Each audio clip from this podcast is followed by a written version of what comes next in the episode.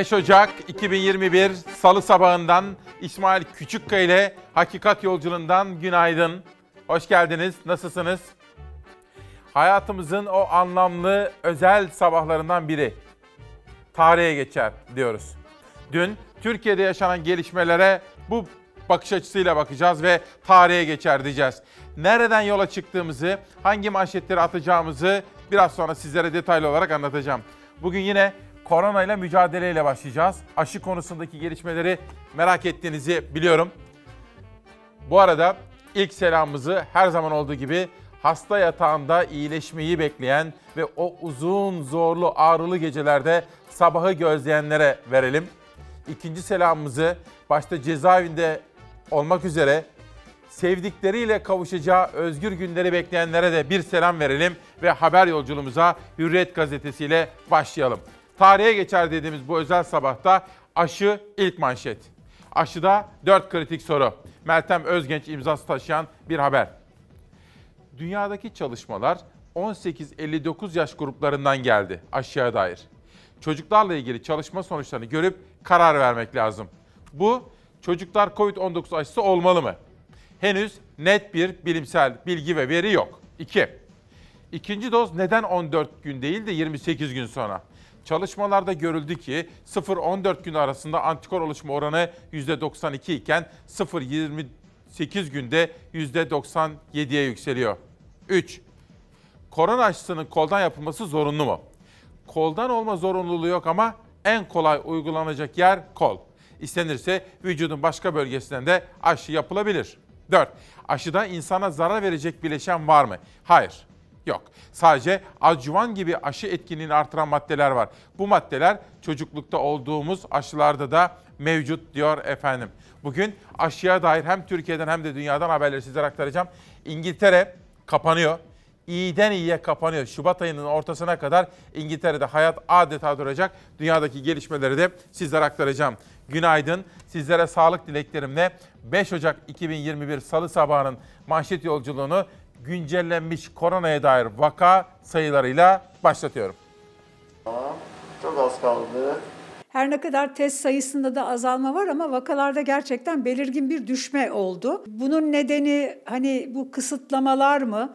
Yoksa yılbaşı tatili nedeniyle insanların acaba şehirleri terk etmişler miydi?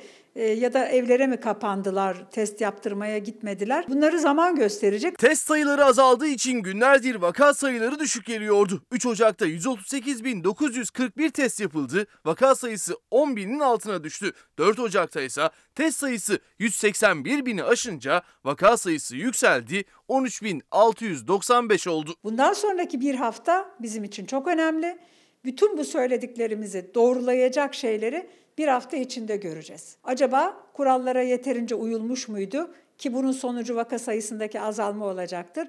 Yoksa yine gizlilik içerisinde ev ziyaretleri, arkadaş toplantıları yılbaşı münasebeti sebebiyle yapıldı mı? Bu da karşımıza vaka artışı olarak gelecek. 80 saatlik yılbaşı kısıtlamasında market ya da fırın bahanesiyle sokaklar yasağa rağmen boş kalmadı. İçişleri Bakanlığı 51.152 kişiye ceza kesildiğini duyurdu. Kısıtlama biter bitmez kalabalıklar yeniden dışarıdaydı. Eğer kurallardan taviz verirsek bunun sonucunun ne kadar acı olduğunu defaten örnekleriyle yaşadık. Covid girmeyen ev kalmadı. Akrabasında, yakınlarında, arkadaşında Covid'den hayatını kaybetmeyen olmadı. E bütün bunlara rağmen bir adım geri durmayı öğrenmedikçe başa dönmek kesinlikle çok kolay. O nedenle çok dikkat etmek lazım. 140 binin de altına düşen test sayılarıyla vakalar azalmış görünüyordu. Ancak 4 Ocak'ta 181.323 test yapılınca aslında düşüşün o kadar fazla olmadığı ortaya çıktı. 13.695 kişi virüse yakalandı. Can kaybı hala yüksek 200 sınırında. Dün koronavirüs nedeniyle 197 kişi hayatını kaybetti. Bu yüzden kimse rehavete kapılmamalı. Çünkü enfeksiyon hastalıkları uzmanı Profesör Doktor İftihar Köksal'a göre olumsuz yönde bir mutasyon ihtimali de var. Hala tehlike kapımızda duruyor. Virüsün bir canavara dönüşmesi mümkün olabilir. O nedenle çok çok dikkatli olmak lazım. Mayıs ayına kadar ipleri, kemerleri, her şeyi sıkmamız lazım. Verebildiğimiz bütün ödünleri vermemiz lazım ki önümüzdeki yazı rahat geçirebilelim. Gelişmeleri Zafer Söken takip etti ve haberlerimizi güncelledi. Kendisine teşekkür ediyorum. Efendim bugün Adana'mızın 5 Ocak doğum günü, bağımsızlık günü. Adana'yı, Adana'daki dostlarımızı sevgiyle, muhabbetle selamlıyorum. Aynı şekilde İzmir'den Can Kaynar da bugün Fethi Sekin, bizim kahramanımızın, şehidimizin bugün anma günü efendim. Tarihe geçer dediğimiz bu özel sabahta. Hürriyet gazetesinde aşı haberiyle başlamıştım. Dün Demokrasi Meydanı'na Meral Akşener gelmişti, İyi Parti lideri. Sözcüden Hürriyet'e, Yeni Çağ Gazetesi'nden alın pek çok gazetenin manşetinde birinci sayfada ve iç sayfada detaylı olarak Meral Akşener var. Hürriyet Gazetesi de bugün 16 yaşındaki Meral Akşener. Dün o fotoğrafı ekranlara getirmiştim ve Meral Akşener'e sormuştum. Meral Hanım'ın işte o fotoğrafın öyküsüne dair yaptığı açıklamayı Hürriyet Gazetesi editörleri birinci sayfadan bu şekilde haberleştirmişler efendim. Bugün Akşener'in yaptığı açıklamalar nasıl siyaseti etkiledi? Bütün detaylarıyla konuşma imkanı bulacağım. Hürriyete şimdilik bir parantez açıp ara veriyor ve sonraki gazeteye geçiyorum. Pencere. Boğaziçi Üniversitesi'nde kayyum rektör protestosu. Dün konuşmuştuk. Güne damgasını vuran önemli olaylardan biridir. 21. yüzyıl Türkiye'sinde neler yaşanıyor? Demokratik Türkiye, hukuk devleti, özgür ve özerk üniversite bağlamında neler yaşanıyor? Muhalefet neler söyledi? İktidar neler açıkladı? Ömer Çelik'in de sözleri var. Bu konudaki gelişmeleri de bu sabah çok detaylı olarak sizlere anlatmaya gayret edeceğim. Şimdi yönetmenimden İrfan'dan rica edeceğim. Dünya gazetelerine bir manşetlerini sizlere sunmak istiyorum. Çünkü koronayla mücadele kapsamında İngiltere tamamen kapıları kapatıyor. Tamamen. Şubat ayına kadar, Şubat'ın ortasına kadar korona ile mücadele kapsamında adeta sıkı yönetim ilan etti İngilizler. Independent gazetesine şöyle bir baktığınız zaman ve kısıtlamalara geri dönüş. İngiltere Başbakanı yaptığı çağrılar, almış olduğu kararlar.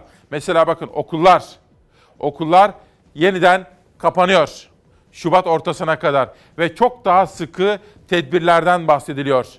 O da yine Şubat ayı ortasına kadar devam edecek. Ayrıca hastaneler, hastanelerde muazzam bir yoğunluk yaşanıyor ve işte İngiltere başka pek çok ülke gibi bu meseleyi ciddi alıyor ve kapanmaya gidiyor Şubat ayı ortasına kadar. İngiltere'de salgına karşı ikinci aşı devreye girdi. Onay alan Oxford AstraZeneca aşısı ilk kez 82 yaşındaki bir böbrek hastasına yapıldı. Avrupa İlaç Ajansı'ndan Amerikan Moderna şirketinin aşısına beklenen onay gelmedi. Hi. Dünyada etkisini artıran Covid-19 salgınına karşı ülkeler vatandaşlarını hızlı aşılamaya çalışıyor. İsrail bu yarışta ilk sırada. 9 milyon 300 bin nüfuslu ülkede şu ana kadar 1 milyon 200 binden fazla kişiye ilk doz Covid-19 aşısı yapıldı. İki hafta içinde nüfusun %12'si aşıya ulaştı. Avrupa İlaç Ajansı hala yanıtlanması gereken çok soru var dedi. Amerikan Moderna aşısını onaylamadı. Hollanda İlaç Değerlendirme Kurulu'ndan gelen açıklamaya göre aşının raporları istenilen düzeye gelmeden Avrupa'da piyasaya sürülmesi mümkün olmayacak. 8 Aralık'ta aşı kampanyasına başlayan İngiltere'de önemli bir yol aldı. Şu ana kadar 1 milyondan fazla kişiye Pfizer-BioNTech aşısı yapıldı. Ülkede Oxford Üniversitesi'nin AstraZeneca ile geliştirdiği aşı da kullanılmaya başlandı. İlk aşı 82 yaşındaki böbrek hastası Brian Pinker oldu.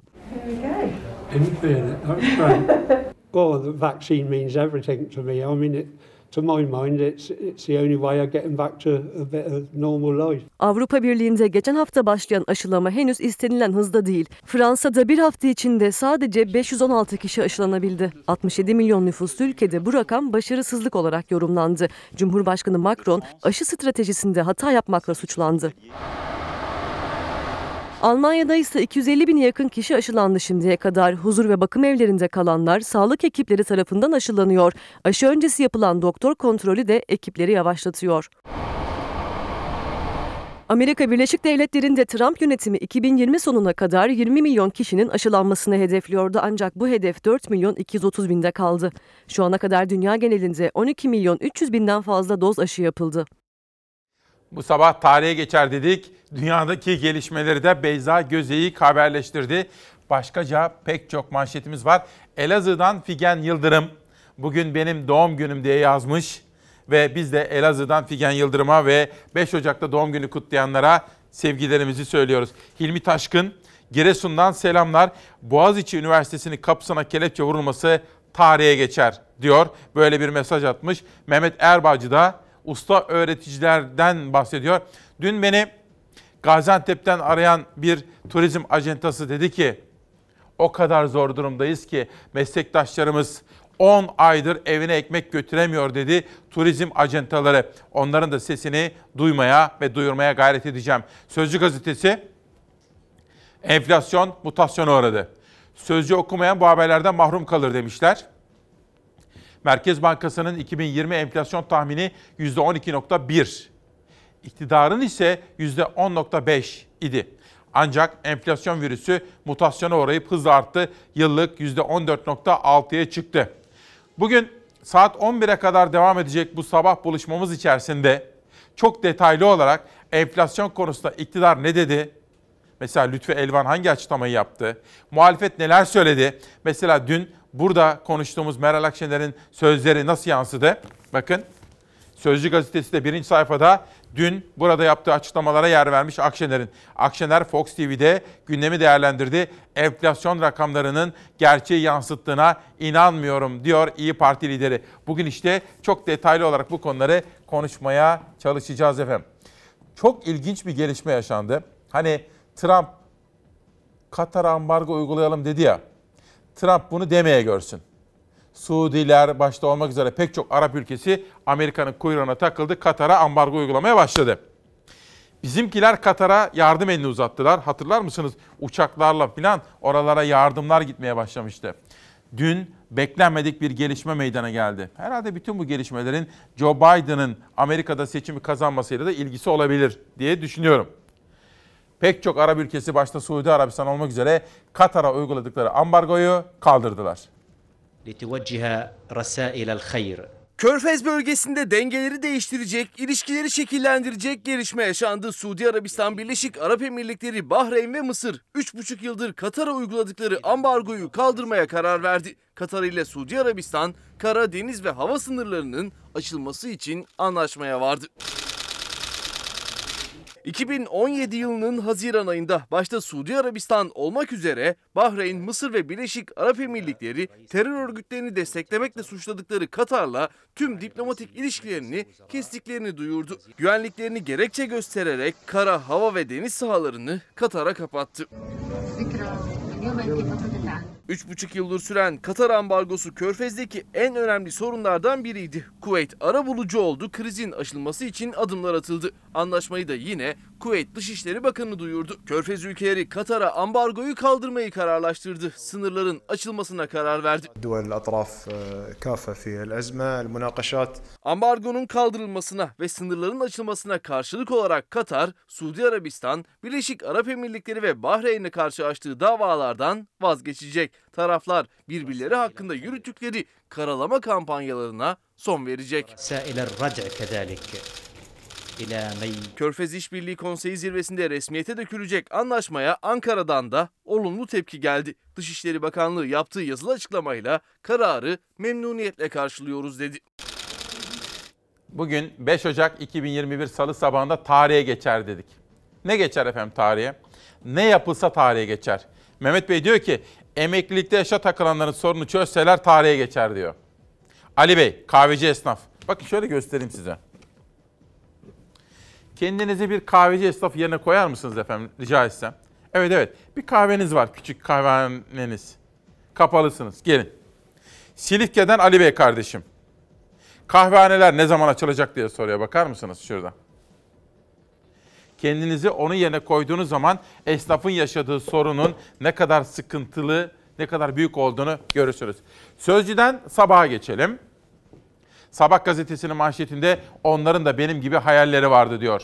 Türkiye, Diyarbakır'da 13 yıl önce PKK'nın şehit ettiği 6 öğrenciyi unutmadı. Hain bombadan yaralı kurtulan ve diş hekimi olan Vedat Bora sabaha konuştu. PKK onların hayallerini aldı diyor. Bugün Sabah gazetesinin birinci sayfasına kahramanımızın Şehit Sekin'in de fotoğrafı ve Şehit Sekin kalbimizde şeklinde bir haberi var. Biraz evvel size İzmir'den yazan Can Bey'den de bunu aktarmıştım efendim. Sabahtan bir sonraki gazeteye geçelim.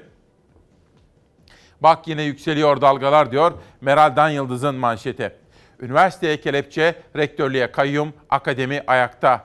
Boğaziçi Üniversitesi'de kayyum rektör isyanı büyüyor. Öğrencisi, akademisyeni, çalışanıyla tüm üniversite bileşenleri omuz omuza diyor.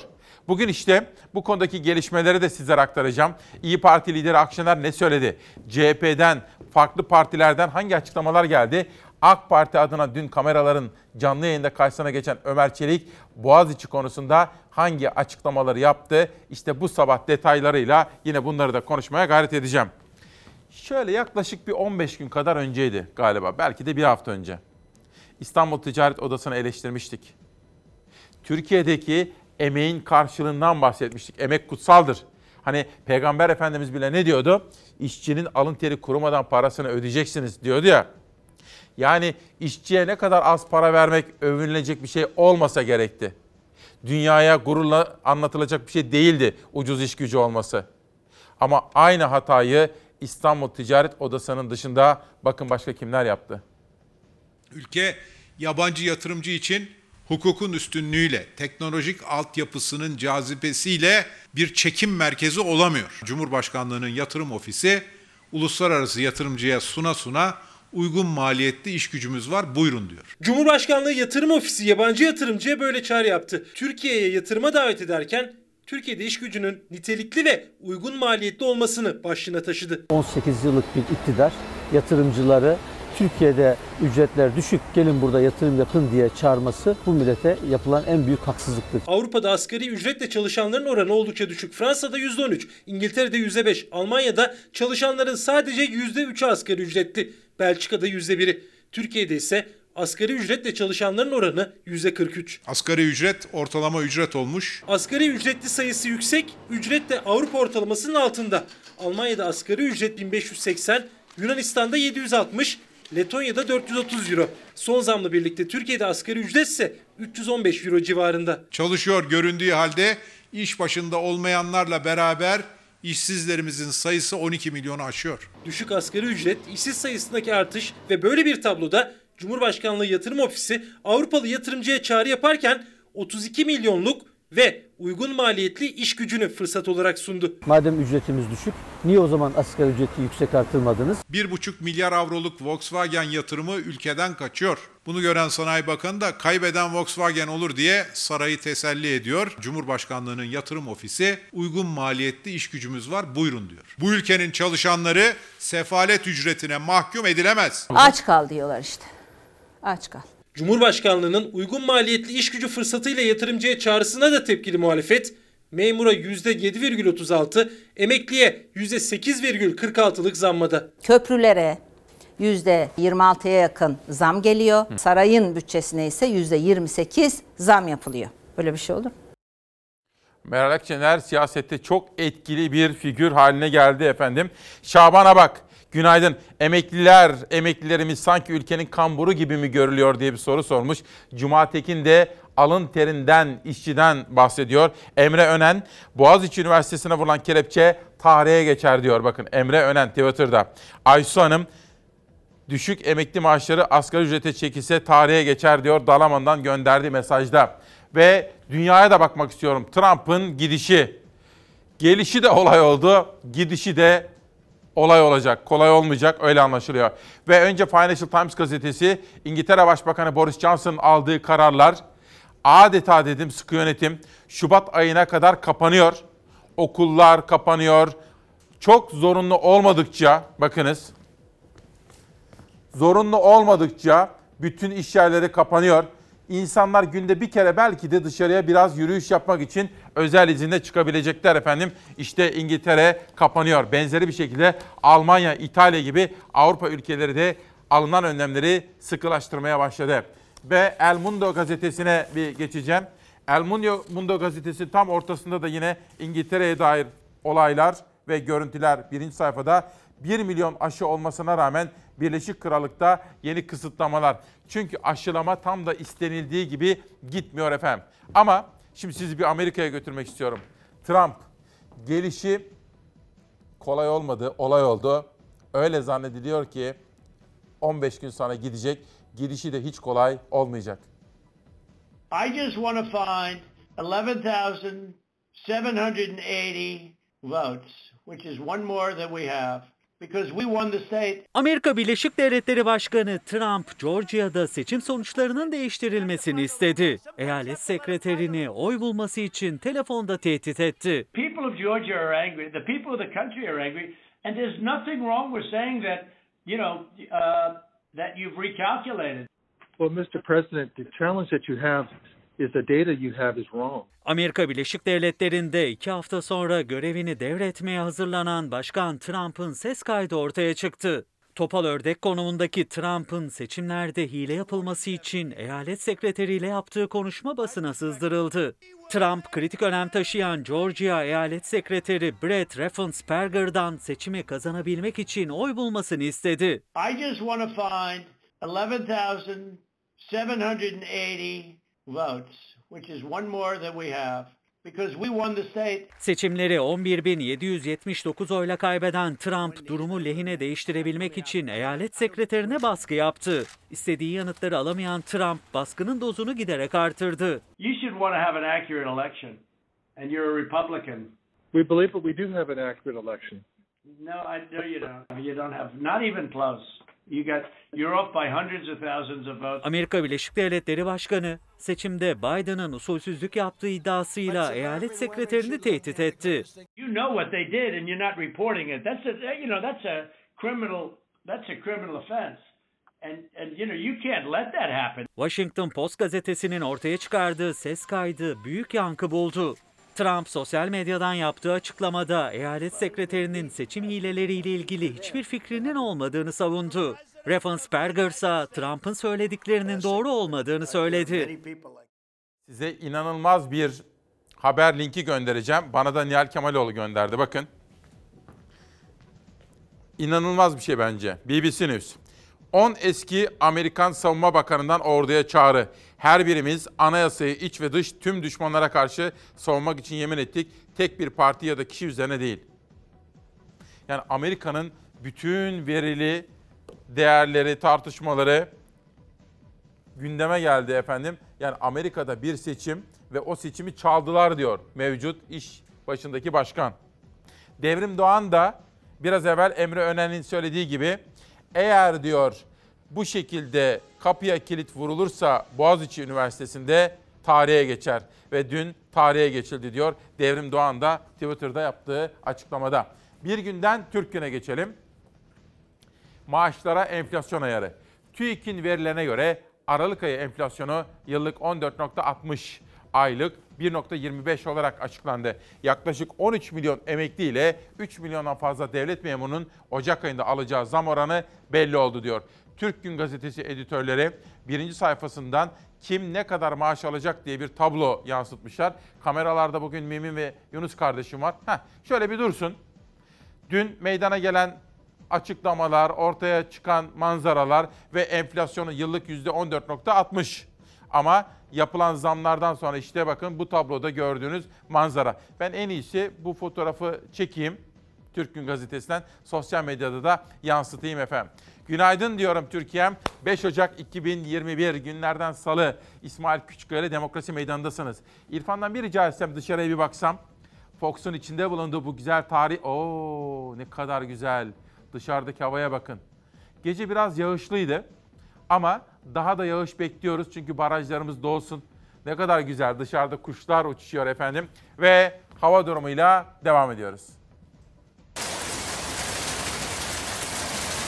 Yoğun sağanak sonucunda oluşan rezillik ortada.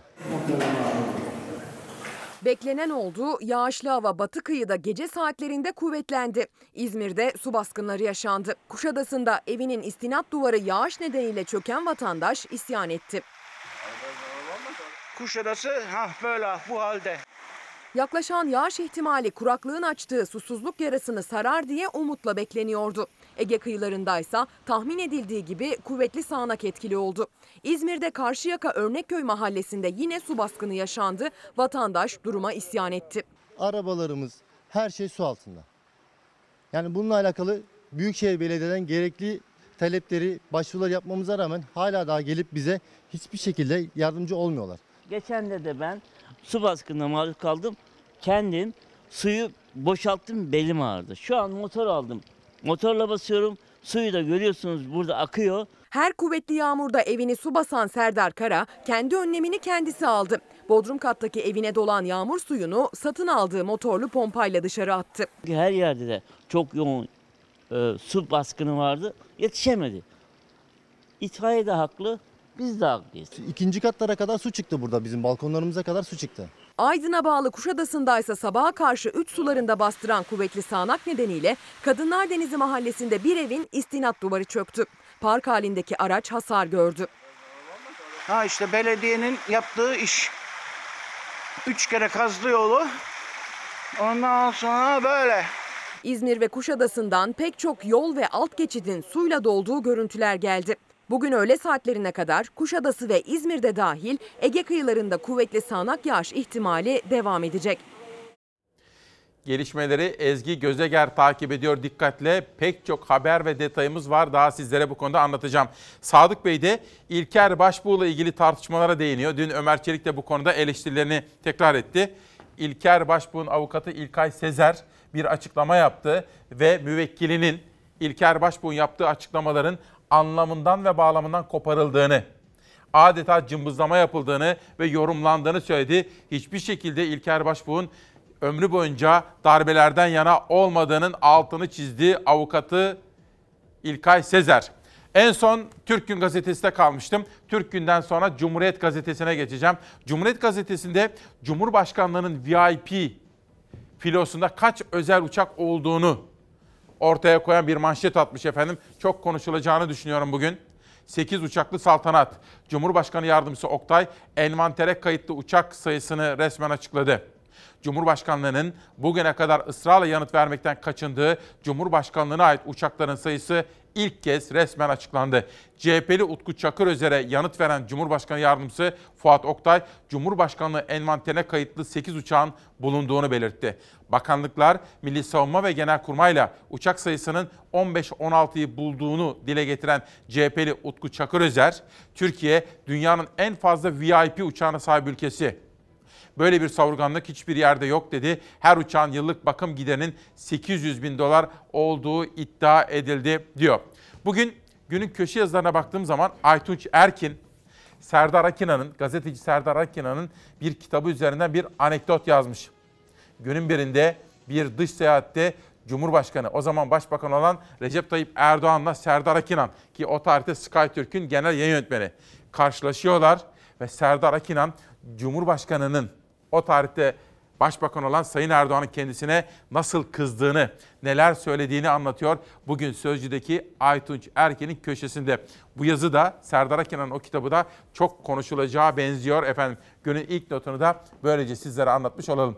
Hava durumuna birazcık daha detaylı bakmanın tam zamanı.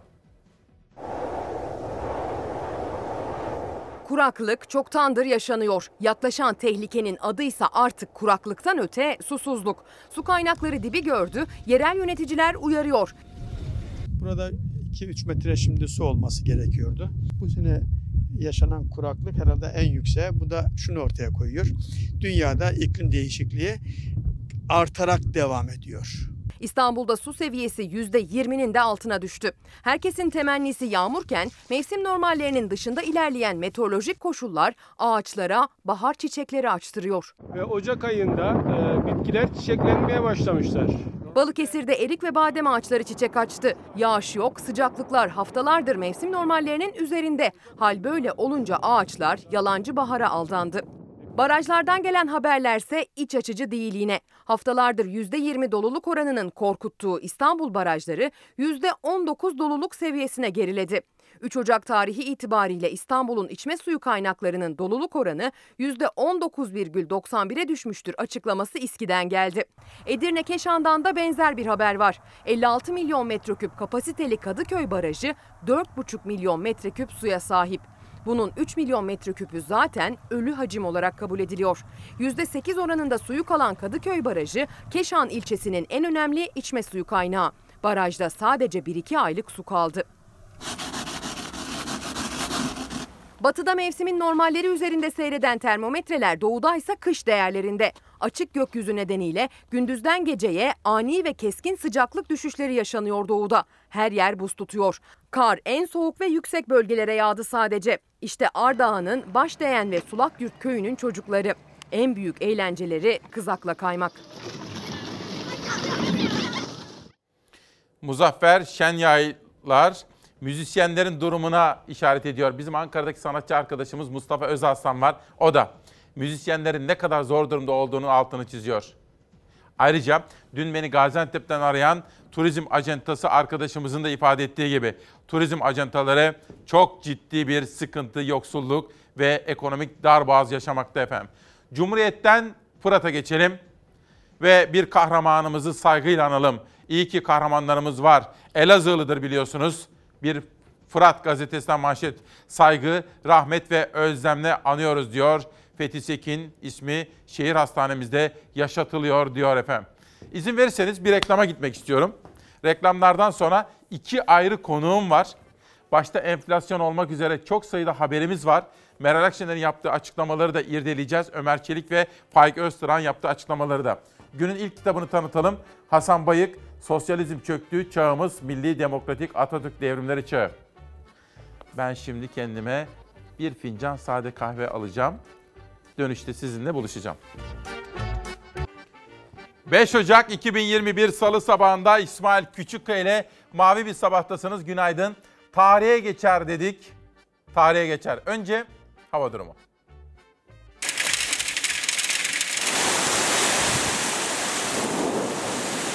Batı kıyılarda kuvvetli sağanak ihtimali öğleye kadar devam ediyor. Sıcaklıklar birkaç derece düşüyor. Marmara sabah saatlerinde yağışlı. İstanbul'da yağışlı hava öğle saatleri itibariyle etkisini yitirmiş olacak.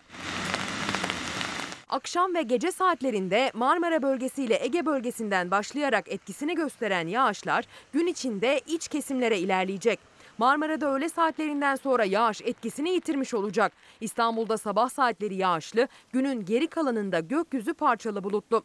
Batı Karadeniz'le Akdeniz'in batısı gün içinde yağış alacak. İç Anadolu'da da gün içinde yer yer sağanak yağış etkili olacak. Gece saatlerinde yağış İç Anadolu'nun yükseklerine kar şeklinde düşebilir. Bugün başkent Ankara'da ve Antalya, Burdur, Isparta çevrelerinde yağışlar zaman zaman kuvvetlenebilir, tedbirli olunmalı. Doğuda ise yağış beklentisi yok bugün için. Ancak gece saatlerindeki buzlanma ve don devam ediyor. Sıcaklıklar birkaç derece düşse de mevsim normallerinin üzerinde kalmaya devam ediyor. Çarşamba günü ise yağışlı hava önemli ölçüde etkisini yitirmiş olacak. Yalnızca Karadeniz'de ve iç kesimlerde öğle saatlerine kadar yağış ihtimali görülüyor. Gökyüzünde bulut geçişleri görülse de çarşamba yağmur beklentisi yok denecek kadar az. Perşembe gün içinde de durum benzer. Yağış beklentisi düşük. Perşembe akşam saatlerinde ise batıda bulutlanma başlıyor. Perşembeden cumaya sarkacak yağışlar önce batıda sonra iç kesimlerde kendini gösterecek. Bugünden bakıldığında hafta sonu içinde yine Balkanlardan gelecek etkili bir yağış geçişi görülüyor. Bugün tarihe geçer dedik. Boğaziçi Üniversitesi tartışmasına bakacağız. Enflasyon, hayat pahalılığı, esnafın durumu zor, turizm acentaları, kahveci esnafı zor durumda. Meral Akşener'in dün yaptığı açıklamalar buradaki açıklamaları olay oldu. Hürriyet ve Sözcü gazetesinden manşetleri aktaracağım. Aşıya dair sorular geliyor. Dünyadan değerli bir bilim insanımız da genç ama parlak geleceği olan bir bilim adamımız, bilim insanımız Emrah Altındiş ile yarın bir bağlantı yapacağız ve aşıya dair gelişmeleri sizlere anlatacağız. Şimdi gazetelerin ikinci turuna başlayacağım. Bu kez bir spor gazetesiyle başlıyorum. Fenerbahçeliler mutlu. Kasımpaşa'yı net bir skorla geçtiler ve moral tazelediler. İşte Fener, işte şov, Fotomaç gazetesi. Ligdeki son maçında Başakşehir'i dörtleyen Fenerbahçe dün de Kasımpaşa'yı müthiş bir futbolla üçlerken rakibine pozisyon bile vermedi diyor. Ali Koç'un başta başkan olmak üzere teknik yönetim ve taraftarın yüzü gülüyor efendim. Fenerbahçelileri kutluyorum. Bir sonraki gazeteye geçelim. Aşıya dair haberler var gündemde. Ama önce bu bir dursun. Akşener'in dünkü açıklamalarından sonra Hürriyet gazetesi birinci sayfasında böyle bir haber görmüş. Aşı konusundaki gelişmeleri merak ettiğinizi biliyorum. Çok önemli. İşte haberlerden birisi. Tekrar ediyorum. Yarın da Emrah Altındiş ile aşı konusunda özel bir yayın yapacağız. Şimdiden duyurmuş olayım. Türkiye'deki faz 3 çalışması inaktive aşıyla devam ediyor. 9000'den fazla gönüllü e, aşılandı şimdiye kadar. Tabii bunların bir kısmı plasebo, bir kısmı gerçek aşı. Sonuçlarımızı değerlendirmeye devam ediyoruz. Türkiye'nin de satın aldığı Çin aşısı Çin'de kitlesel olarak uygulanmaya başladı. Türkiye'de ise faz 3 çalışmaları hala devam ediyor. Zaten dünyada da bu aşama tamamlanabilmiş değil. Çin aşısının Ocak ayının ortasında Türkiye'de de uygulanmaya başlaması bekleniyor. 240 kişide çok hafif yan etkiler gördük. Herhangi bir uzun vadeli e, sıkıntı yaşamadık. Risk grubunun dışında kalan kişiler için faz 3 çalışmamıza devam edeceğiz. Kayseri Şehir Hastanesi'nde de 3 ayda 240 kişiye uygulandı Çin aşısı. Araştırma sorumlusu enfeksiyon hastalıkları uzmanı Doktor Ayşin Kılınç Toker, aşı Türkiye'de uygulanmaya başladıktan sonra da faz 3 çalışmalarının devam edeceğini açıkladı. Hacettepe Üniversitesi Aşı Koordinatörü Profesör Doktor Murat Akova da bilimsel veriler için henüz erken olduğunu ancak bekleyecek vakit olmadığını söyledi. Şimdiye kadar 9 bin civarında kişi Çin aşısının faz 3 çalışmalarında gönüllü oldu. Ara sonuçta %91,25 etkinlik raporlandı. 10 bin civarında herhalde çalışmayı kapatmış olacağız diye düşünüyorum. Faz 3 çalışmasının bitmesi için gönüllülerin o faz 3 dönemi boyunca izlenmesi lazım. Bizim çalışmamızda ise bir yıl ama pandeminin ortasında bu kadar bekleme şansımız yok. Çin ise kendi aşısını uygulamaya 12 Haziran'da başlamıştı. Kısıtlı uygulama yerini yaygın aşılamaya bıraktı. Pekin yönetimi aşının öncelikle ulaştırma sektörü personeli gibi riskli meslek gruplarına uygulanmasına karar verdi. Bu aşı 12 Haziran tarihinden itibaren Çin'de aslında acil kullanım onayı alarak kullanılıyor. Pekin'de ve Pekin dışında iki tane şehirde. Onlarla ilgili yaklaşık 450 bin kişiye uygulanmış şimdiye kadar. Ciddi bir yan etkiye rastlanmadığı e, rapor edildi. Aşı yerinde küçük bir kızarıklık, ağrı, gün içerisinde olan hafif bir burun akıntısı dışında ek bir şikayeti söylemediler bizlere. Çin'de de Türkiye'deki denemelerde de önemli bir yan etkiye rastlanmadı. Bilimsel veri kadar kısıtlı olansa doz miktarı. İki hafta içerisinde uygulanması beklenen Çin aşısı yalnızca 1,5 milyon kişiye yetecek. Aşıyı bulduğunuz anda bir defa yaptırmak son derece önemli. Çünkü bu pandemiden aşı dışında bir kurtuluş yolu gözükmüyor. Aşı belki de tek umudumuz. Tabii ilaç da gelecek ama onun daha zamanı var. Aşıya dair gelişmeleri devam edeceğim. Bu arada Emir uyanmış kahvaltısını yapıyor. İsmail abi bak kahvaltımı yapıyorum diyor. Emir'i de Emir Gümüş'ü de buradan öpüyorum. Dün buraya Meral Akşener gelmişti. Pek çok gazetede bugün işte Yeni Çağ'da var, Sözcü'de var, Hürriyet'te var. Hemen hemen pek çok gazetede var. Fakat Hürriyet gazetesi editörleri dün burada yansıttığımız o fotoğrafı ve Meral Akşener'in o fotoğrafa ilişkin açıklamalarını birinci sayfadan anlatmışlar. İyi Parti lideri Akşener sosyal medyada paylaştığı bu fotoğrafın öyküsünü dün televizyonda anlattı. Çalar Saat'te. Fotoğraf 1972'de Bursa Kız Öğretmen Lisesi'nde okurken çekilmiş. Daha 16 yaşında iki yandan örülmüş saçlarıyla gülümseyerek bakan Akşener'in fotoğrafı 10 bin civarında yorum, 200 bin civarında beğeni aldı diyor. Özellikle kıyafetleri ve devletimize bağlılığı konusunda yaptığı açıklamalar çok ses getirdi Akşener'in. Hürriyet gazetesiyle birlikte devam edeceğim ama dünyanın manşetlerine kaldığımız yerden de bir bakmak istiyorum şimdi. Bugün tarihe geçer dedik. En son Le Monde gazetesinde kalmıştık. Sizlere farklı ülkelerdeki haberleri okumaya devam ediyorum efendim. Le Monde'da da yine Covid-19 yöneticinin yani Fransa Devlet Başkanı Macron'un tehlikeli dönüşü aşılamada gecikiyor ve bütün bu gecikmelerden sonra yaylım ateşi altında Fransa Devlet Başkanı Macron. Almanya'ya geçelim. Günaydın diyelim, Guten Morgen diyelim. Francis Fukuyama, dünya çapında bir yazar. Gerçi bazı teorileri ters çıktı ama onunla yapılmış bir röportaj var Divert'te. Çin ile en kötüsüne hazırlıklı olmalıyız diyor. Hemen onun altında, fotoğrafın altında ise aşı anlaşmazlığı. Esasında Almanya daha hızlı bir şekilde aşılama yapmak istiyor ama Avrupa Birliği ile aralarında bu konuda anlaşmazlıklar var. Çünkü Avrupa Birliği eş güdüm halinde aşılamanın yapılmasını istiyor. Ve İtalya'ya geçiyorum. Buongiorno diyelim İtalya'ya da bir günaydın dedikten sonra La Repubblica gazetesinin manşetinde de yine okullar var. Okullar konusunda çelişkili kararlar ve birbiriyle çelişkili kararlara ilişkin eleştiriler var. Adeta okul bölgelerin gözyaşı döktüğüne dair bir manşet. İşte şimdi dünyadan korona ile mücadele ve aşılama haberleri. İngiltere'de üçüncü kez ulusal karantina ilan edildi. Ülke genelinde sokağa çıkma yasağı uygulanacak. Almanya ise kısıtlayıcı tedbirleri 31 Ocağı kadar uzatmaya hazırlanıyor. Our scientists have confirmed this new variant is between 50 and 70% more transmissible. Dünya genelinde Covid-19 rüzgarı çok sert esiyor. %70 daha bulaşıcı olduğu açıklanan yeni mutasyonun kontrolü İngiltere'de kaybedildi. Bir günde görülen en yüksek vaka yine rekor kırdı. 24 saatte 59 bin yakın kişide virüs tespit edildi. Acil tedbirler hemen devreye sokuldu. Hali hazırda bilinmezliğini koruyan Covid-19'un bir de yeni mutasyonu endişeleri artırdı. İngiltere görülmemiş vaka ve ağır hasta sayısıyla savaşıyor. Boris Johnson ulusa sesleniş konuşmasıyla açıkladı karantina kararını. Ülke genelinde mecburi ihtiyaçlar dışında sokağa çıkmak çarşamba günü itibariyle yasak. We must therefore go into a national lockdown which is Ulusal bir kapanmaya gitmek zorundayız. Bu size hükümetin bir kez daha evde kalın talimatı verdiği anlamına gelir. Evden yalnızca temel ihtiyaçlarınızı almak, hastaneye gitmek, test yaptırmak, evinizde çalışmıyorsanız işe gitmek için çıkabilirsiniz. Çocuklar arasında da hızla yayılan virüs okulları da kapattırdı. Boris Johnson uzaktan eğitim için gereken desteği vereceğiz dedi. We will provide extra support to ensure Ücretsiz okul yemeği alan öğrencilerin okullar kapalıyken de haklarını almaları için destek sağlayacağız. Uzaktan eğitimi desteklemek için de daha çok cihaz dağıtacağız. Yeni mutasyonun sıçradığı Almanya'da da durum kötüleşti. Sağlık sisteminin kapasitesini doldurmak üzere olduğu açıklandı. Başbakan Merkel ve eyalet başbakanları kısıtlamaların 3 hafta daha uzaması için görüş birliğine vardı. Temel ihtiyaçların tedarik edildiği dükkanlar dışında tüm ticari işletmelerin kapalı olduğu Almanya'da kısıtlamalar 31 Ocağı kadar uzatılacak.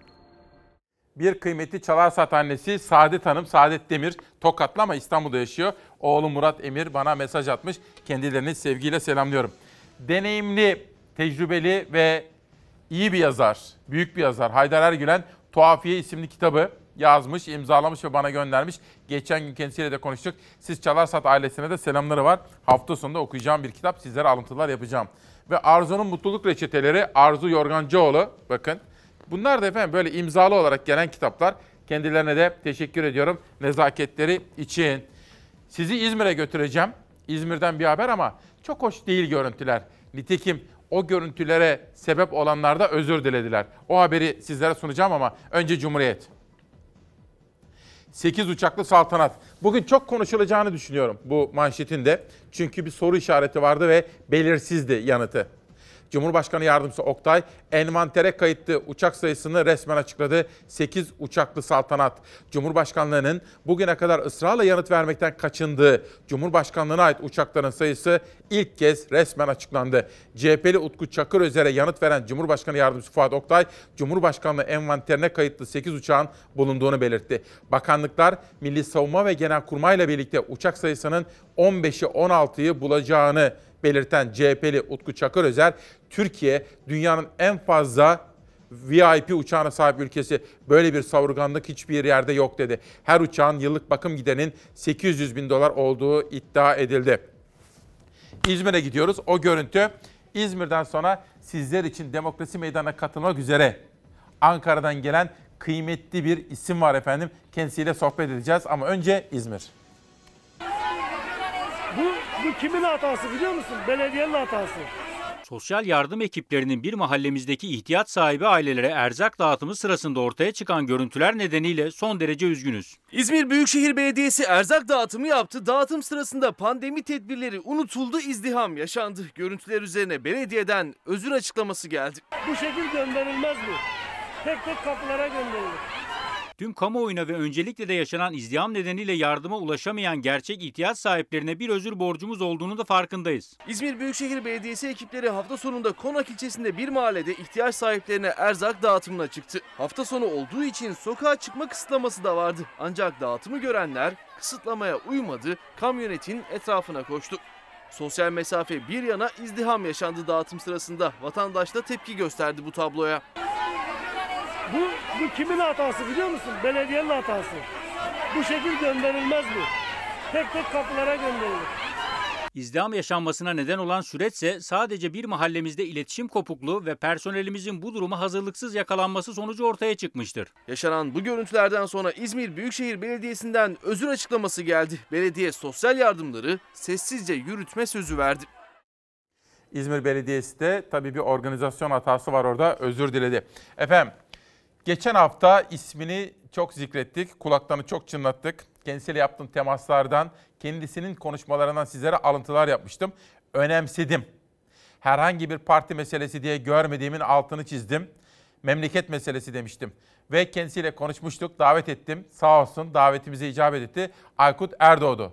Cumhuriyet Halk Partisi'nin önemli bir ismidir. Hoş geldiniz. Hoş bulduk. Nasılsınız? İyiyim, teşekkür ederim. Siz nasılsınız? Sağ olun, çok teşekkür ediyoruz. Eksik olmayın. Şimdi güne sizinle birlikte başlayalım. Ne güzel. Biraz dün enflasyon rakamları da açıklandı. Efendim esasında Aykut Bey bütün partilere seslendi. Türkiye kötüye gidiyor. Bunu düzeltelim dedi. AK Partiliye seslendi, CHP'liye, MHP'liye, HDP'liye hepsine, İyi Partiliye. Oradan yola çıkarak biz Türkiye için bir çıkış formülü arayacağız. Kendisine bunları soracağım. Ama hazır kendisini bulmuşken kendisi aslında devletimizin bürokratik yollarından geçmiş deneyimli de bir bürokratik geçmişe sahip. O nedenle enflasyon konusunu, ekonomi konusunda konuşmak istiyorum. Cumhuriyet 8 uçaklı saltanat manşetiyle çıkmış. Karar gazetesine geçelim. Ucuz işçiyle yatırım çağrısı ekonomideki hatalı politikaların neden olduğu çıkmazın aşılmaya çalışıldığı dönemde yabancı yatırımcıya Türkiye'ye gelin çağrıları yapılırken Cumhurbaşkanlığı Yatırım Ofisi ülkedeki ucuz iş gücü fırsatına dikkat çekti. Şimdi Aykut Bey bunu bir kısaca yorumlar mısınız? Şöyle, geçenlerde İstanbul Ticaret Odası da söyledi. Gelin gelin dedi Türkiye'ye, yabancı gelsin istiyoruz. Ama bak Volkswagen gitti Manisa'dan. Ucuz işçi var diyor. Ben şimdi eskiden Çin'i böyle ayıplardım laf aramızda. Ya derdim sudan ucuz işçilere çalıştırıyorlar ondan sonra ucuz iş gücü diye. Yani dünyada Türkiye'nin böyle mi anılması lazım? Bunu nasıl yorumlayacağız? Ucuz iş gücü konusunda reklam yapılıyor sürekli. Yani Bangladeş'e, Pakistan'a, Çin'e dönmeye başladık. Oysa bizim ülkemizin kültürüyle, sanatıyla, yüksek teknolojisiyle, mutluluğuyla, muhteşem doğasıyla çağırmamız gerekir. Şimdi bu ucuz işçilik ne demek? İlkel sanayi demek. Yani gelecek olan şey ne demek? Maliyetinin önemli bir kısmı işçilik olan, çevreyi kirleten yatırımlar olacak demek. Oysa bu ülke öyle bir ülke değil. Muhteşem bir coğrafyadayız. Orta Doğu'nun hemen dibindeyiz. Altımızda enerji pazarları var. Üstümüzde Kafkasya var. Hemen Avrupa Birliği'ne adayız. Yani şöyle bir Türkiye'yi merkez alın. Şöyle 5000 kilometre karelik bir daire çizin. Dünyanın merkezindeyiz. Türkiye'nin kaderi Pakistan olmamalı. Afganistan olmamalı. Çin gibi ucuz ülke, ucuz işçilik olmamalı. Şöyle sorabilir miyim size? Siz bu kadar yıl bürokraside çalıştınız, şimdi siyasettesiniz. Bu kadar böyle kitaplar okudunuz, anlattınız her zaman. Bir ülkeye, mesela bizim ülkemize yabancı sermaye nasıl gelir efendim? E, Neden birincisi gelir? önünü görmesi lazım. Yani geldiğinde rahatça çıkabileceğini görmesi lazım. Hukukunuz olması lazım, demokrasi olması lazım. Bir haksızlığa uğradığında o ülkede hakkını teslim edecek bağımsız yargı arar yabancı sermaye. Oysa ki Türkiye'ye gelmek için çok önemli sebepleri var. Mesela Türkiye'nin nefis bir coğrafyası var. Harika bir turizm ülkesiyiz. Türkiye'nin muhteşem bir genç nüfusu var. Çocuklarımız çok iyi eğitimli aslında. E bütün bunlara baktığınızda bütün pazarlara çok yakınsınız. Üstelik şey eşsiz bir ülke. Nüfusunun %99'u Müslüman olmasına rağmen Avrupa Birliği adayı bir ülke burası. Yani bütün bunları düşündüğünüzde aslında yabancı sermaye gelmedi değil. Uzun zaman geldiler. Yılda 20 milyar dolar geliyordu ilk E, dönemlerde. tabii, tabii. Şimdi düştü. Kaça düştü bilmiyorum. 3-4 Yani 5-6 milyar dolara Ya. düştü ama orada da şöyle bir şey var zaten. Bunun çoğusu da işte Suriye'den, Irak'tan gelen ve konut alan insanlar. Yani doğrudan yabancı sermaye çok az. Oysa ki bizim gerçekten çok ihtiyacımız var. Doğrudan yabancı sermaye teknoloji getiriyor. İstihdam getiriyor. işsizliğimiz azalıyor. Finans getiriyor bize. Ve yeni bir bakış açısı, yeni bir kültür getiriyor.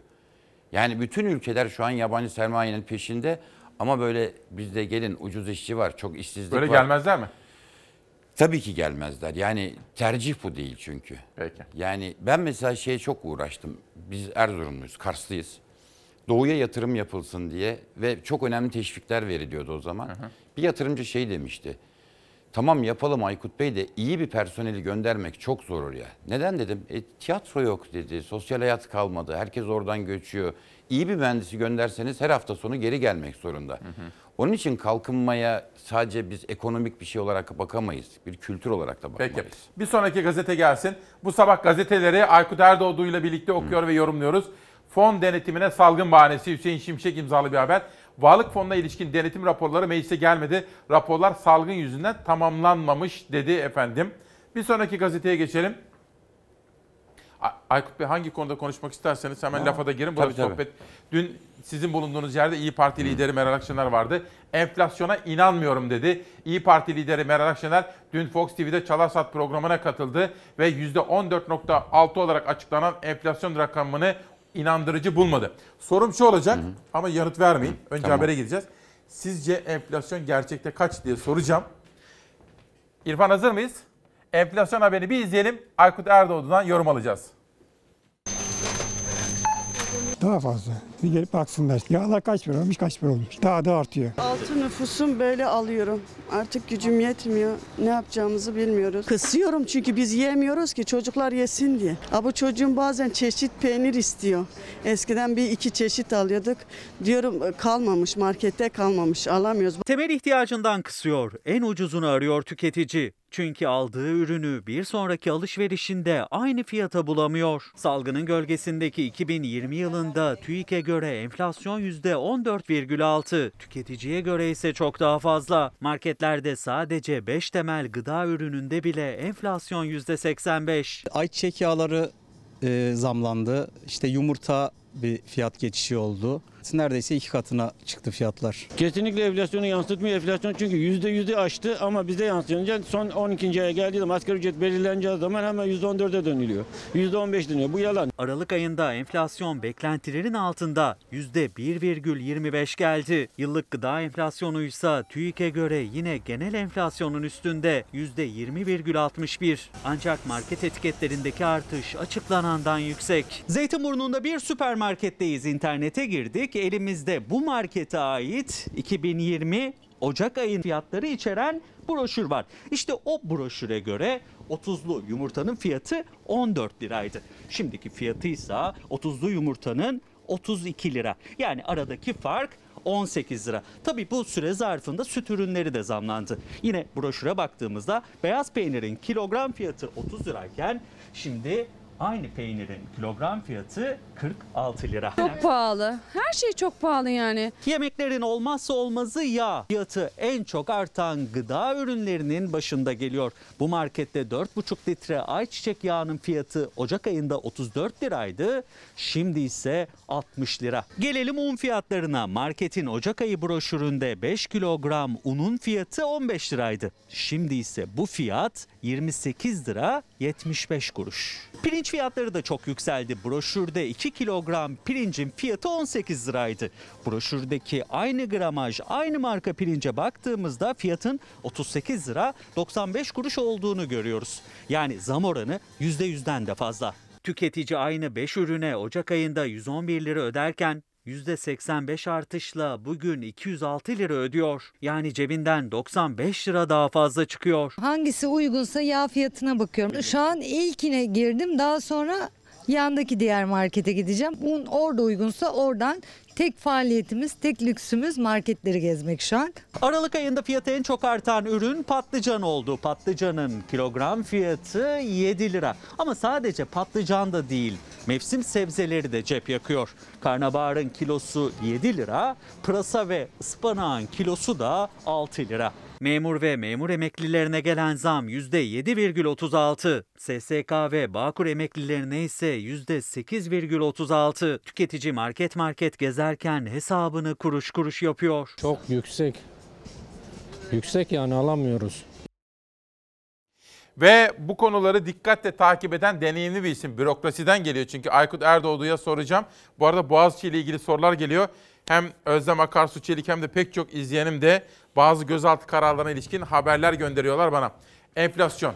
Sizce halkın enflasyonu şöyle baktığınız zaman kaç? İsmail Bey şimdi hani bir enflasyon oranı versem doğru olmaz. Hani ben de böyle bir şey yapmam ama Tamam. şunu söyleyebilirim ben size. Bu enflasyonu dünyada ve Türkiye'de güvenilir bilim insanları ölçmeye çalışıyor. İşte bir Amerikalı bilim insanı var. Dünyanın bütün ülkelerinde enflasyonu ölçüyor. O %40'ın üzerinde olduğunu söylüyor. Türkiye'de bir enflasyon araştırma grubu var. Saygın hocalar var iç- içerisinde. Bunlar da %20'nin üzerinde Aa, olduğunu dur, söylüyor. Onların tweetlerini seçtim ben. Onları Evet. verin arkadaşlar. Gazeteleri kaldırıp tweetleri alalım. Şimdi şöyle aslında enflasyonun ne olduğundan çok daha öte memlekette önemli bir problem var. Bu Türkiye İstatistik Kurumu. Birçok insan belki bilmez ne olduğunu. Türkiye İstatistik Kurumu'nun Türkiye'de her şeyi ölçen kurum Türkiye İstatistik Kurumu. Bununla ilgili çok ciddi bir sorunumuz var. Bu sorun şu. Hiç kimse Türkiye İstatistik Kurumu, TÜİK istatistiklerine inanmıyor. Bu neden önemli? Şu. Düşünün ki iktisat bir tıp bilmi gibidir. Verilere bakacaksınız ve bir karar vereceksiniz. Aynı bir doktorun tahlillere bakıp karar verdiği gibi. Mesela şekeriniz ölçülüyor 220 ama size 105 deniyor. Nabzınız ölçülüyor. %45'e çıkmış. Rahat olun siz nabzınız 85 diyor. İşte kolesterolünüz 400 iken 150 deniyor. Bundan doğru bir tedavi çıkar mı? Şimdi bizim ülkemizdeki temel sorun şu. Hükümet şöyle düşünüyor. Ya enflasyonu düşük açıklayalım. Enflasyonu düşük açıklarsak faizler düşer. Faiz çok kötü bir şeydir. Biz de çok faiz öderiz. Onun için enflasyonu düşük açıklarsak biz bilelim gerçeği ama kamuoyuna bunu düşük açıklayalım ki Türkiye ekonomisi düzelsin. Tamam böyle olsun. Ne olur? Olur mu öyle şimdi bakın bu ülkede sadece iktisadi karar birimi hükümet değil. Hepimiz ya ben birey olarak o şirket olarak o kobi olarak hepimiz bir karar Yabancı vermek yatırımcı zorundayız. dahil. Yabancı yatır şimdi yabancı yatırımcının gözünde başka bir şey. Siz bunu yaparak ne yapıyorsunuz? Kendiniz doğruyu biliyorsunuz ama hiç kimse doğruyu bilmiyor ve herkes yanlış bir veriyle karar almaya başlıyor. Birinci kötülük bu.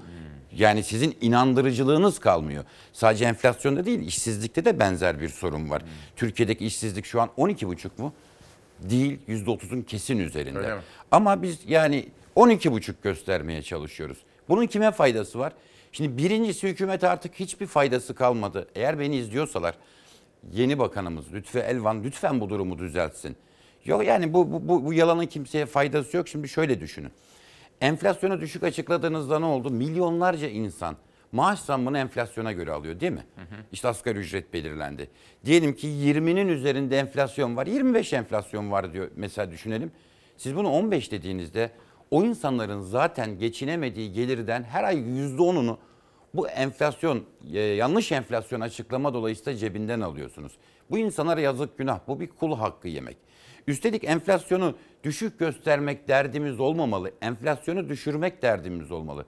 Böyle birkaç saniye enflasyonun yolu şu anlatabilir miyim? Bir saniye bekleyin. Tamam. Şu tweetleri okuyayım devam edelim. Tamam.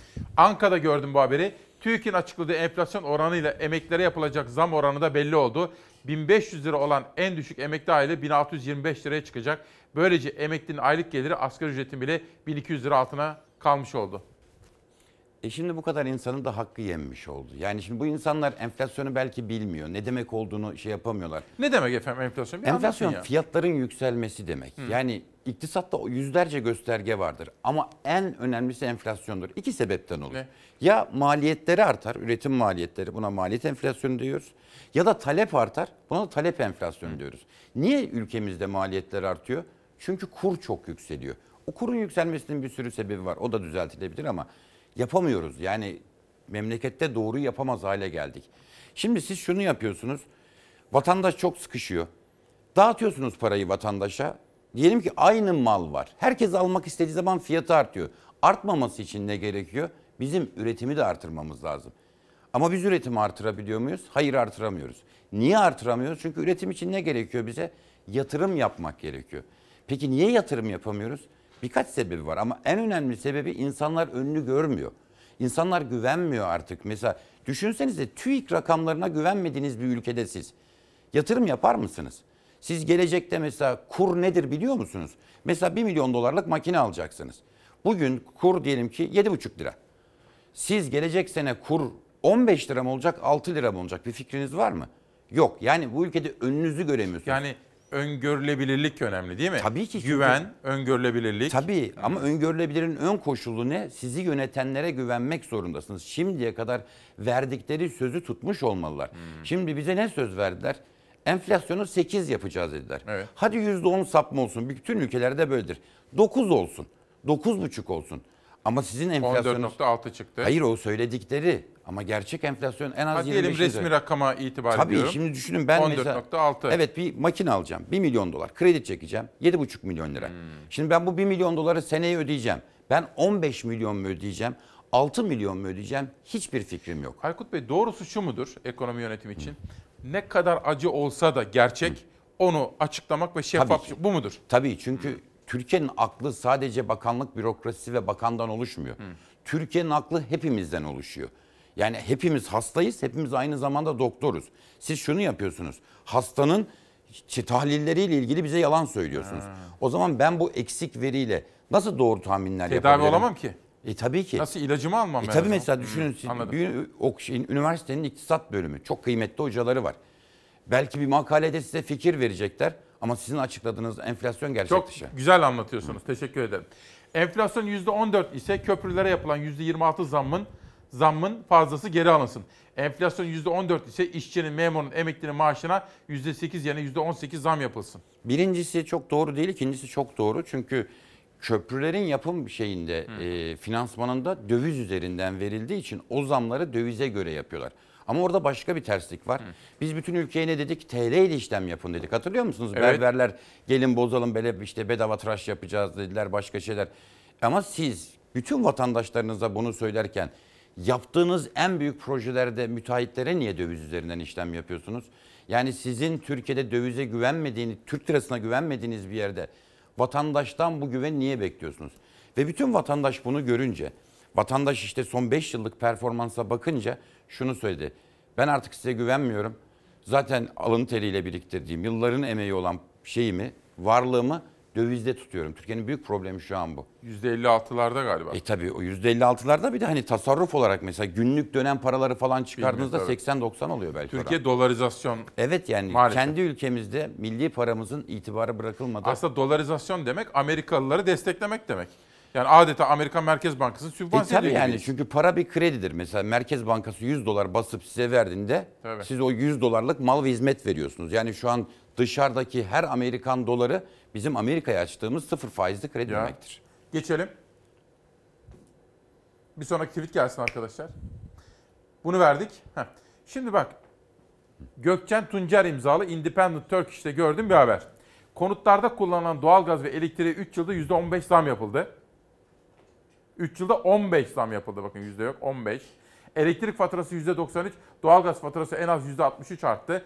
Bir Ankaralı'nın elektrik ve doğalgaz için ödediği miktar %75 yükseldi Aykut Bey. Bu ilk 15 rakamından çok emin değilim. Değilsiniz. Türkiye'deki enerji fiyatlarımız çok yüksek. Yani Yüksek mi? tamam biz bunu ithal ediyoruz. Kur yükseldikçe bu yükseliyor ama bizim ithal fiyatlarımız gerçekten çok yüksek. Kötü anlaşmalar yaptık. Bakın biz hemen şeyin yanındayız. Enerji kaynaklarının yanındayız. Yani bizim ülkemize doğalgaz gelmesi için 3000 kilometre boru döşenmesi gerekiyorken atıyorum bir Fransa için belki 10-12 bin kilometre şey, boru döşenmesi gerekiyor. Üstelik biz geçiş ülkesiyiz. Bu bize çok önemli bir hak veriyor. Bizim ülkemizden geçmeden doğalgazı satamıyorsunuz. Bu şu demek. Eğer iyi bir yönetim sergileseydik herkesten çok daha ucuza doğalgaz alabilirdik. Ama biz kötü yönetim sergiledik ve çok pahalıya doğalgaz alıyoruz. Üstelik hükümet bunu söylemiyor bize. Mesela ne kadara diyelim Azerbaycan'dan doğalgaz aldınız diyoruz. Ticari sır diyor. Bakın kamunun işlerinde ticari sır olmaz. Bir babacağı kamu olan sır kişiye yöneliktir. Kişilerin mahremiyeti vardır. Kamunun şeffaf olması gerekiyor. Oysa ki artık ne söyleseniz ne sorsanız ticari sır. Ya bu sizin şirketiniz değil. Bu hepimizin ülkesi. Ve şeffaflık bu ülkede çok önemli. Biz şimdi doğalgaz anlaşmasının şartlarını bilmiyoruz. Hangi koşullarda yapıldığı bilmiyoruz ama Bir şey söyleyeceğim. Bu büyük müteahhitler var ya bu beş Hı büyük müteahhit hı. hani her şeyi Hı. onlar alıyorlar falan. Şimdi diğer müteahhitlere sorduğunuz zaman hiçbir şey bilmiyoruz diyorlar. Hı hı. Rakamlar, sözleşme ya bu doğru mu? Yani böyle gerçekten bilmiyor muyuz biz? Büyük büyük bu milyar dolarlık projelere ilişkin teknik detaylar, sözleşmeler bilinmiyor mu kamuoyu tarafından? Evet bilinmiyor ama bir ihalenin temel kuralı şeffaf, rekabetçi ve saydam olmasıdır. Bunda niye dünya, bütün dünyada böyledir. Sebebi de şudur. Şeffaf olursa Orada suistimaller olmaz, kötü yönetim Bir olmaz. de rekabet olur. Rekabet re- tabii ki yani şimdi mesela ihalelerin hepsi davetiye usulü. Şu demek. Normalde ihale açık olmalı. Yeterliliği olan herkes görmeli.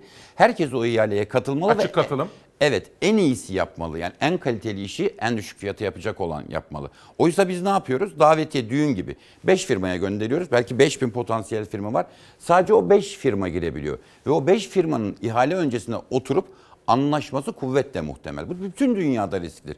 Bu yüzden ihale kanunların temeli şuna dayanır.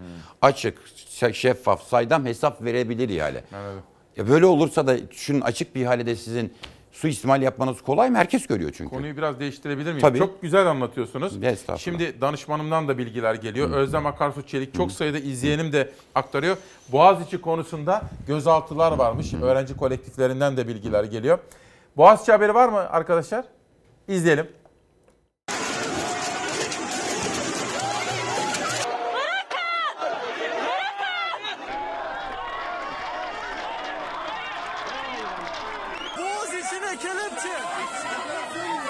Üniversitelerine Cumhurbaşkanı kararıyla rektör atamasını protesto eden öğrenciler gözaltına alınırken Boğaziçi Üniversitesi kapısına polis öğrenciler açmasın diye kelepçe takarken siyasette AK Partili rektör atamasını tartışıyordu. Ben istersem olur. O gücü böyle kullanabilirim. Ruh hali bu. Ayıp kısmı bu.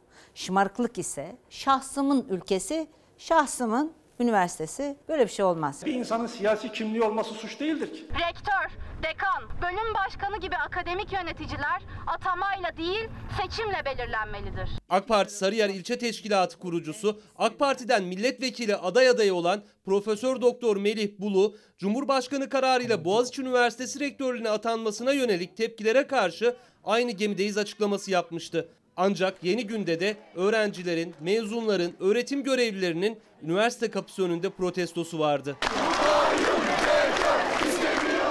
Üniversitemizde yaşanan bu antidemokratik olayı kesinlikle kabul etmiyoruz. Geri adım atılmasını bekliyoruz. Okulumuzun özgür ve e, bağımsız olmasını istiyoruz. Siyasete alet edilmemesini istiyoruz. Boğaziçi öğrencileri ve öğretim üyeleri yeni rektör atamasını protesto etmek için üniversiteler önünde bir araya geldi. Boğaziçi'liler atanmış rektör istemiyoruz diyerek ses yükseltiyor. Boğaziçi'nin kırmızı çizgisinin aşılmasıdır kesinlikle. Kabul etmiyoruz ve vazgeçmiyoruz dedik. Öğrencilere, akademisyenlere Boğaziçi Üniversitesi'nin kapısı kapalıydı. Zorlayarak açtılar.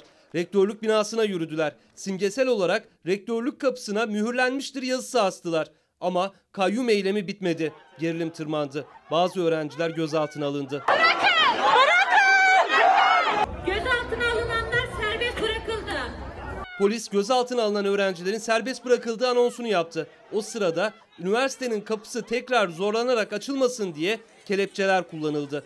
Polis üniversitenin giriş kapısına kelepçe taktı. Üniversitelere kelepçe. Kaçın, kaçın. 1980 askeri vesayet rejiminden sonra ilk kez Boğaziçi Üniversitesi'ne dışarıdan bir rektör atandı. Biz bu rejime boşuna tek adam vesayet rejimi demiyoruz. Hocamızın siyasi kimliğine vurgu yapanlar aslında kendi siyasi fanatizmlerini örtbas etmeye çalışıyorlar. Milletvekili seçtirmemişsiniz. Boğaziçi Üniversitesi'ne rektör tayin ediyorsunuz. Ayıptır ya bu. Gerçekten ayıptır. Boğaziçi Üniversitesi öğrencileri, öğretim üyeleri, mezunları tepkili. Muhalefette, iktidarsa rektör atamasını savunuyor. Fatma Hanım ve Arzu Hanım da Aykut Bey soruyu biraz daha yakından tanıtacağım efendim. Ama Pencere gazetesi bu kadar değerliydi bu arkadaş da diyor. Neden aday yapmadınız diye sordu dün İsmail Küçükkaya ile Demokrasi Meydanı'nda. Bu sözleri de Akşener'in bugün Pencere'de. Aykut Bey nasıl yorumlayacağız bunu? İşte siz tam böyle enflasyon diyordunuz, ekonomi, güven diyordunuz, yatırım gelsin diye yapıcı bir dille konuşuyordunuz. Bu görüntüde nasıl olacak? Şimdi bunu bir uluslararası haber ajansında izleyin. 1 milyar dolarınız var bir ülkeye yatırım yapacaksınız. İşte Romanya alternatif, Bulgaristan, Türkiye. Şu görüntüyü gördüğünüzde nasıl bir kanaat oluşur sizde? Öğrenciler polis müdahale ediyor, kapıya kendilerini kelepçeliyor ve burada AK Parti'nin yaptığı yanlış şu. Bu arkadaş çok kıymetli olabilir, çok değerli olabilir. Milletvekili adayı olmuş olabilir ama yöntem yanlışsa kişiyi de yanlış hale getiriyor. Bakın bizim üniversitelerimizde rektör seçerken diyelim 3 kişi seçiliyor. Biri 3000 oy almış, üçüncü 300 oy almış. Cumhurbaşkanı üçüncüyü atıyor. Bu da ne yapıyor? Artık insanlarda şöyle bir kanaat oluşturuyor. Yani partizan ayrımcılık liyakat ilkesini yok etmeye başladı. Bakın Boğaziçi Üniversitesi bizim göz bebeğimiz. Türkiye'nin en iyi üniversitelerinden biri. Böyle mi anılmalı? Boğaziçi Üniversitesi'ne yine siyasal bir tercihiniz var diyelim. Üniversite içerisinde size bir tane yakın hoca yok mu? Ve bu çocukları bunlar Türkiye'nin en yüksek puanlarıyla buraya girmiş çocuklar ve şunu söylüyorlar. Bu ülkede keyfinize göre her şeyi yapamazsınız. Siyaset size bir yetki verir. Bu yetkiyi ama bu yetkiyi aldım istediğim gibi keyfime göre kullanırım diyemezsiniz. Dememelisiniz. Hem sizi sınırlayan anayasalar var. Yasa var artı mesela liyakat gibi bir ilke var. Bir de efendim demokrasi öyle bir şey mi? Demokrasi katılımcılık ister. Benim de söz hakkım var, sizin de var. Sayın Cumhurbaşkanı herkesin var değil mi? Eşitiz hepimiz. Ama bizim tip ne yazık ki bizim tip demek zorundayım. Az gelişmiş demokrasilerde kazananın her şeyi aldığı, kaybedenin her şeyi kaybettiği bir yapıya doğru gidiyoruz. Oysa ki mesela parlamentonun mantığı şudur.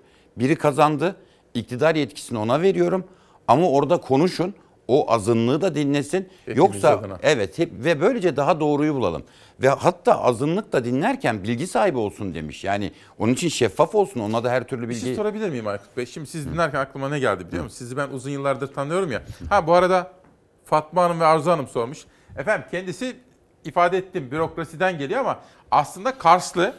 Tamam Karsları kamış ama aslında Erzincan doğumlu. Çünkü babası işçiydi. SSK'dan mıydı? SSK ha? Hastanesi'nde işçiydi baba. Erzincan'da doğmuşsunuz değil mi? Sonra İşte Erzincan'da doğduk. Sonra Erzurum'a tayini çıktı babamın. İşte ben üniversiteyi kazandığımda ilk kez Batı tarafına geçtim. Ankara'da üniversite okudum. ne da okudunuz? Gazi Üniversitesi Kamu Yönetimi bölümünde okudum. Benim okul arkadaşım. Sonra hazine müsteşarlığına girdim. Ee, Hazineden de yurt dışında okudum yani devlet Şimdi bugün tabii Adana'mızın da doğum günü, bağımsızlık günü, kurtuluş günü. Adana 5 Ocak. Bütün Adana'mızı da sevgiyle, saygıyla selamlıyorum Adanalı dostlarımızı. Şimdi sabah ben uyandım. Böyle saat 5'e doğru. Ece Güner, avukat Ece Güner de bana bir mesaj yollamış. Diyor ki, sevgili İsmail şuna bir lütfen dikkat çekmek gerekir mi diye bilgiler yollamış bana hukukçu olduğu için. Yeni sistemde Cumhurbaşkanı hükümet sistemine geçişle tarih vermiş, KYK numaralarını vermiş. Artık üniversite içinde seçim yapılmıyor. Aday olmak isteyen herkes YÖK'e başvuruyor. YÖK sadece aday olabilirler mi diye kontrol ediyor ki artık sadece profesör ünvanı taşımak bile yeterli. Bütün adayları Cumhurbaşkanı sunuyor. Cumhurbaşkanı istediğini seçiyor. Ya bu aslında eski sistemden ne kadar geriye gidiş öyle değil mi? E tabii ki yani bu üniversiteyi bir bilim modu şeyini yuvasını bir atama mekanizmasıyla üstelik politik bir atama mekanizmasıyla e, memurlaştırmak demek akademisyenleri. Şimdi Sayın Cumhurbaşkanı'nın şeyinde tanımında Cumhurbaşkanlığı makamını tarafsız gördüğümüz için kültürümüz öyle yerleştiği için mesela Cumhurbaşkanı atasını deniyoruz ama çok büyük bir hata yaptık biz bu ülkede ve Cumhurbaşkanının bir parti genel başkanı olmasına müsaade ettik. Çünkü Cumhurbaşkanı şöyle bir şeydir. Devletin tepesinde durur aynı bir abi gibi.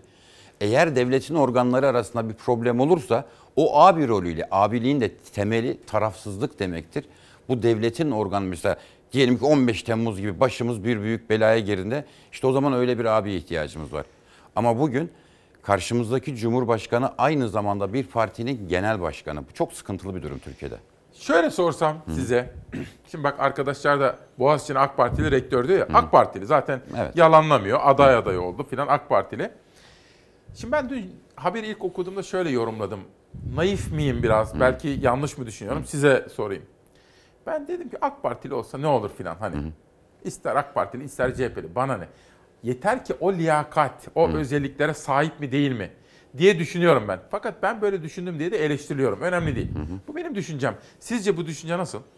Ya bence doğru bir düşünce. Yani Öyle yarın öbür gün diyelim CHP milletvekili adayı olmuş biri de bir yere rektör olabilir. Diyelim ki o üniversitedir ama bunun seçme usulünüz çok önemli. Bakın yasak değil.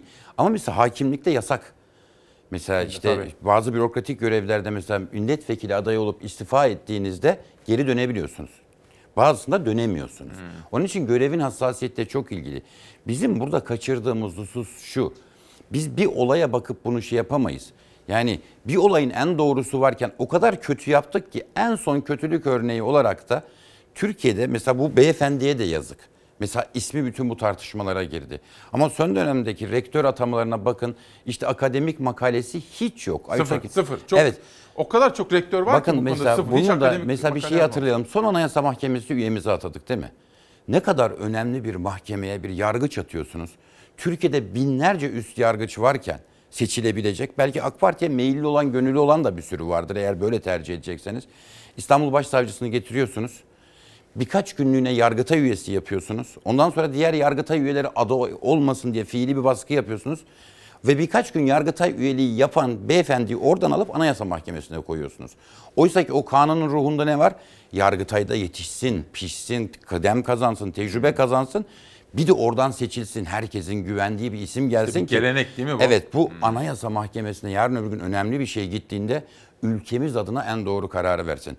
Oysa siz ne yapıyorsunuz? Birini bulmuşsunuz. Sırf öyle olsun diye bütün her şey şekli, format. Bu aynı şey gibi mesela bir üniversiteyi sokmak istiyorsunuz. Ortaokul ve liseyi okumamış bir gün ortaokula kaydediyorsunuz ortaokul diploması. Bir gün liseye kaydediyorsunuz lisede hadi bakalım üniversiteye başla. Ama bu arkadaş ortaokul ve liseyi okumadı ki. Bu arkadaş tabii ki bu beyefendi İstanbul Cumhuriyet Savcılığında büyük tecrübe kazanmış olabilir. Ama kanunun öngördüğü şartlar hiçbir kanun boşa yazılmaz. İyi kanun yapmışsanız. Peki. Şimdi bir tartışma daha var. Aykut Bey sizi bulmuşken soracağım. Şimdi aslında şöyle. Bak kararı verin arkadaşlar.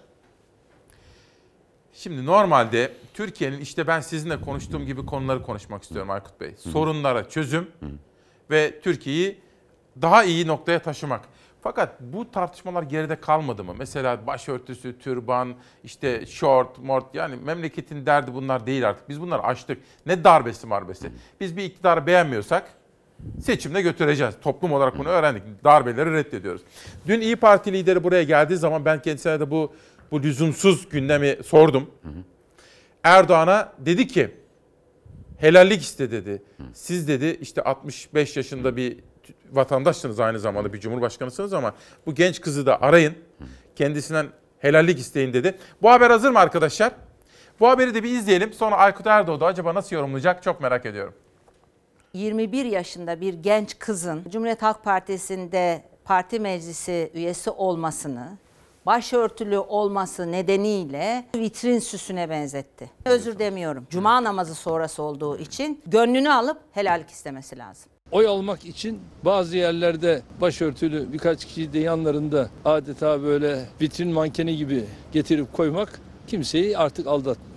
Geçti o işler. Barbarlık yapmayın. Hiçbir kadın vitrin süsü değildir. Samimi bir özür dilemesini, helallik istemesini bekliyoruz. Yeni haftada başörtüsü polemiğiyle başladı. Cumhurbaşkanının CHP'de siyaset yapan başörtülü kadınlar için sarf ettiği vitrin mankeni sözleriyle. Bay Kemal yanına iki tane başörtülü alıp bununla milleti aldatma sürecini de bir kenarda bıraksın. Milleti aldatamazsınız. Madem Erdoğan vitrin mankeni konusunu açtı, kendi vitrinine bir bakalım. Vitrinlerinin tam ortasında Vakıfbank Yönetim Kurulu'na atadıkları sahte diplomalı pehlivan var. Bir diğer köşesinde havuz müteahhitleri oturuyor. Yanına iki tane değil 20 tane başörtülü koysan artık senin kim olduğunu ne olduğunu gayet iyi biliyorlar. 67 yaşında bir adam, Cumhurbaşkanı, neredeyse torunu yaşındaki bir kız çocuğuna hedef alırsanız o yaşınıza, o başınıza bakmadan onu vitrin süsü olmakla suçlarsanız insani bir tepkiyi Meral Akşener verir. Bir başörtülü kız çocuğuna böyle bir şey yapılamaz. İyi Parti lideri İsmail Küçükkaya ile Fox Çalar Saat programında konuştu. Cumhurbaşkanı Erdoğan'a CHP'li başörtülü parti meclisi üyesi Sevgi Kılıç'ı arayıp helallik istemesi çağrısı yaptı. Hedefinde İçişleri Bakanı Süleyman Soylu da vardı.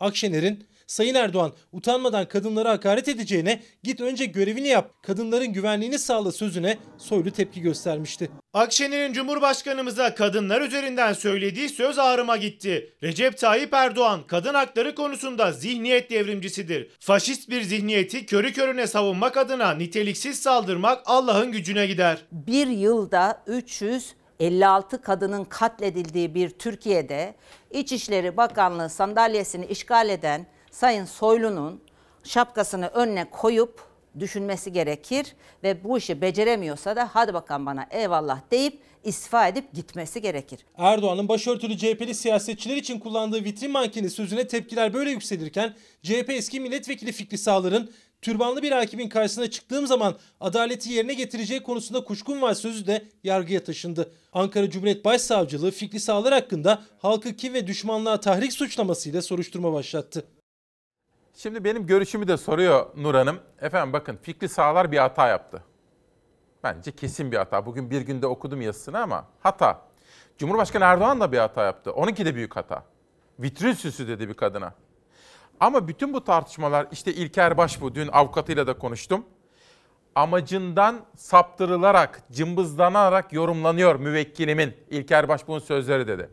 Efendim bakın ekonomiyi konuşmamız gerekir. Tarık Çelenk muhafazakar sağdan geliyor. Dedi ki sevgili İsmail Küçükkaya bu tartışmalar Melih Bulut işi de dahil amacını aşıyor.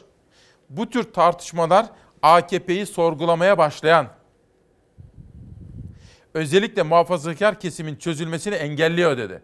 Aslında iktidar tabii avuçlarını böyle ovuşturuyor. Dün Ömer Çelik'i izledim ben toplantıdan sonra. E tabii diyor böyle olursa tartışmalar kutuplaşsın diyor.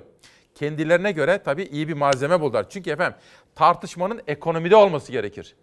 Oysa böylesine hatalar ekonomiden alıyor tartışmayı, iktidarın en çok istediği kutuplaştırıcı yere getiriyor.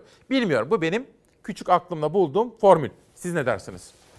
Katılıyorum. Yani bir yerde bir hata başlıyor. Hatalar zincirine dönüşüyoruz ve sonuçta hepimiz bir günah işliyoruz. Bu memlekete zarar veriyoruz. Bakın bu hemen hemen çözdüğümüz, artık unutmaya başladığımız, gerçek sorunlara döndüğümüz ve bence şey ayıp bir tartışma kadınların kıyafeti üzerinden. Birincisi Cumhuriyet Halk Partisi'nin İstanbul Milletvekili olarak şunu söyleyeyim. Biz hakimleri kıyafetleriyle değil kararlarıyla değerlendiririz. Yani ve şey incitmemeliyiz de. Elbette ki Türkiye'nin geçmişinde, hafızasında birbirimize karşı karşılıklı incindiğimiz çok şey var ama artık bu meseleleri yavaş yavaş geriye bıraktık. İkincisi sevgi kardeşimiz bizim kız kardeşimiz. Gerçekten kıyafetinin önemi yok. Yani ve bunun üzerinden tartışmayı da incitici buluyorum. Cumhuriyet Halk Partisi geçmişteki gerginlikleri de azaltmak için, Türkiye'de bu sorunu çözmek için Genel Başkanımız bu konuda büyük çaba gösteriyor. Önemli bir sembol, demokratik bir sembol. Bizim parti meclisimizde başörtülü bir genç kız kardeşimizin olması önemli bir sembol. Şimdi bunları aşmaya çalıştığımız bir yerde bu memlekette mesela genç işsizliğini konuşmamız gereken bir yerde. Bu memlekette çok yüksek bir cari açık var. Bunu konu belki kolay da çözecek işler değil. Konuşmamız gerektiği bir yerde birbirimizin açığını aradığımız, birbirimizin ağzından kaçan laflar üzerine siyaset üretmeye çalıştığımız. Oysa ki birbirimizin pozisyonlarını değerlendirmeliyiz. Biz bütün hepimiz ülkenin meseleleri üzerinde kafa yormalıyız. Biz muhalefet olarak bu ülkenin gereksiz bir organı değiliz. Bu ülkenin işsizlik sorununda fikirlerimiz var. Biz bunu konuşabilmeyiz. Oysa ki mecliste de sürekli benzer bir şey oluyor. Siyaset trolleşmeye başladı. Niteliksizleşmeye başladı. Kalitesizliğe başladı. Yani artık sloganlar üzerinden bir siyaset var. Üstelik önce slogan bulunuyor, sonra ona uygun felsefe bulunmaya çalışıyor. Oysa önce felsefe bulunur, onun sloganı muhakkak çıkar zaten. Çok güzel bir ülkede gerçekten layık olmadığımız bir hayatı yaşıyoruz biz. Bunun için de hepimizin çaba göstermesi gerekiyor. Elbette ki mücadele edelim. Ama nerede mücadele edeceğiz? Sevgi kardeşimin kıyafeti üzerine mi mücadele edeceğiz? Yoksa bu ülkedeki diyelim şeffaflaşma üzerine mi mücadele edeceğiz? Avrupa Birliği üyesi olmalı mıyız? Olursak nasıl olmalı mıyız konuşmalıyız. Yoksa işte sen onu dedin, ben bunu dedim şeklinde mi devam etmeliyim? Şimdi çok kardeşim? teşekkür. Bu arada danışmanım bana bilgiler yolluyor. Şu anda sosyal medyada konuşulan bakın tek tek Selim Karakartal, Hürkan, Özkan, Barış hep şunu söylüyorlar. Aykut Erdoğdu tane tane yalın bir dille yapıcı bir üslupla anlatıyor. Bakın işte ihtiyaç duyduğumuz şey bu. Bir 10 dakikanız daha var mı? Devam edebilir miyiz? Tabii tabii. Evet. Yok. Şimdi efendim bir reklam arasına gidelim. Reklamlardan sonra bu konulara devam edeceğim. Başka bir konuğum daha var. Tarımı ön plana alan tarım ve kuraklık konusundaki manşetleri de aktaracağım. Ama reklama giderken şunu da söyleyeyim. Bugün Sözcü gazetesinde Aytuç Erken'in bir yazısı var. Meslektaşımız Serdar Akina'nın bir kitabı üzerine bir yazı kaleme almış.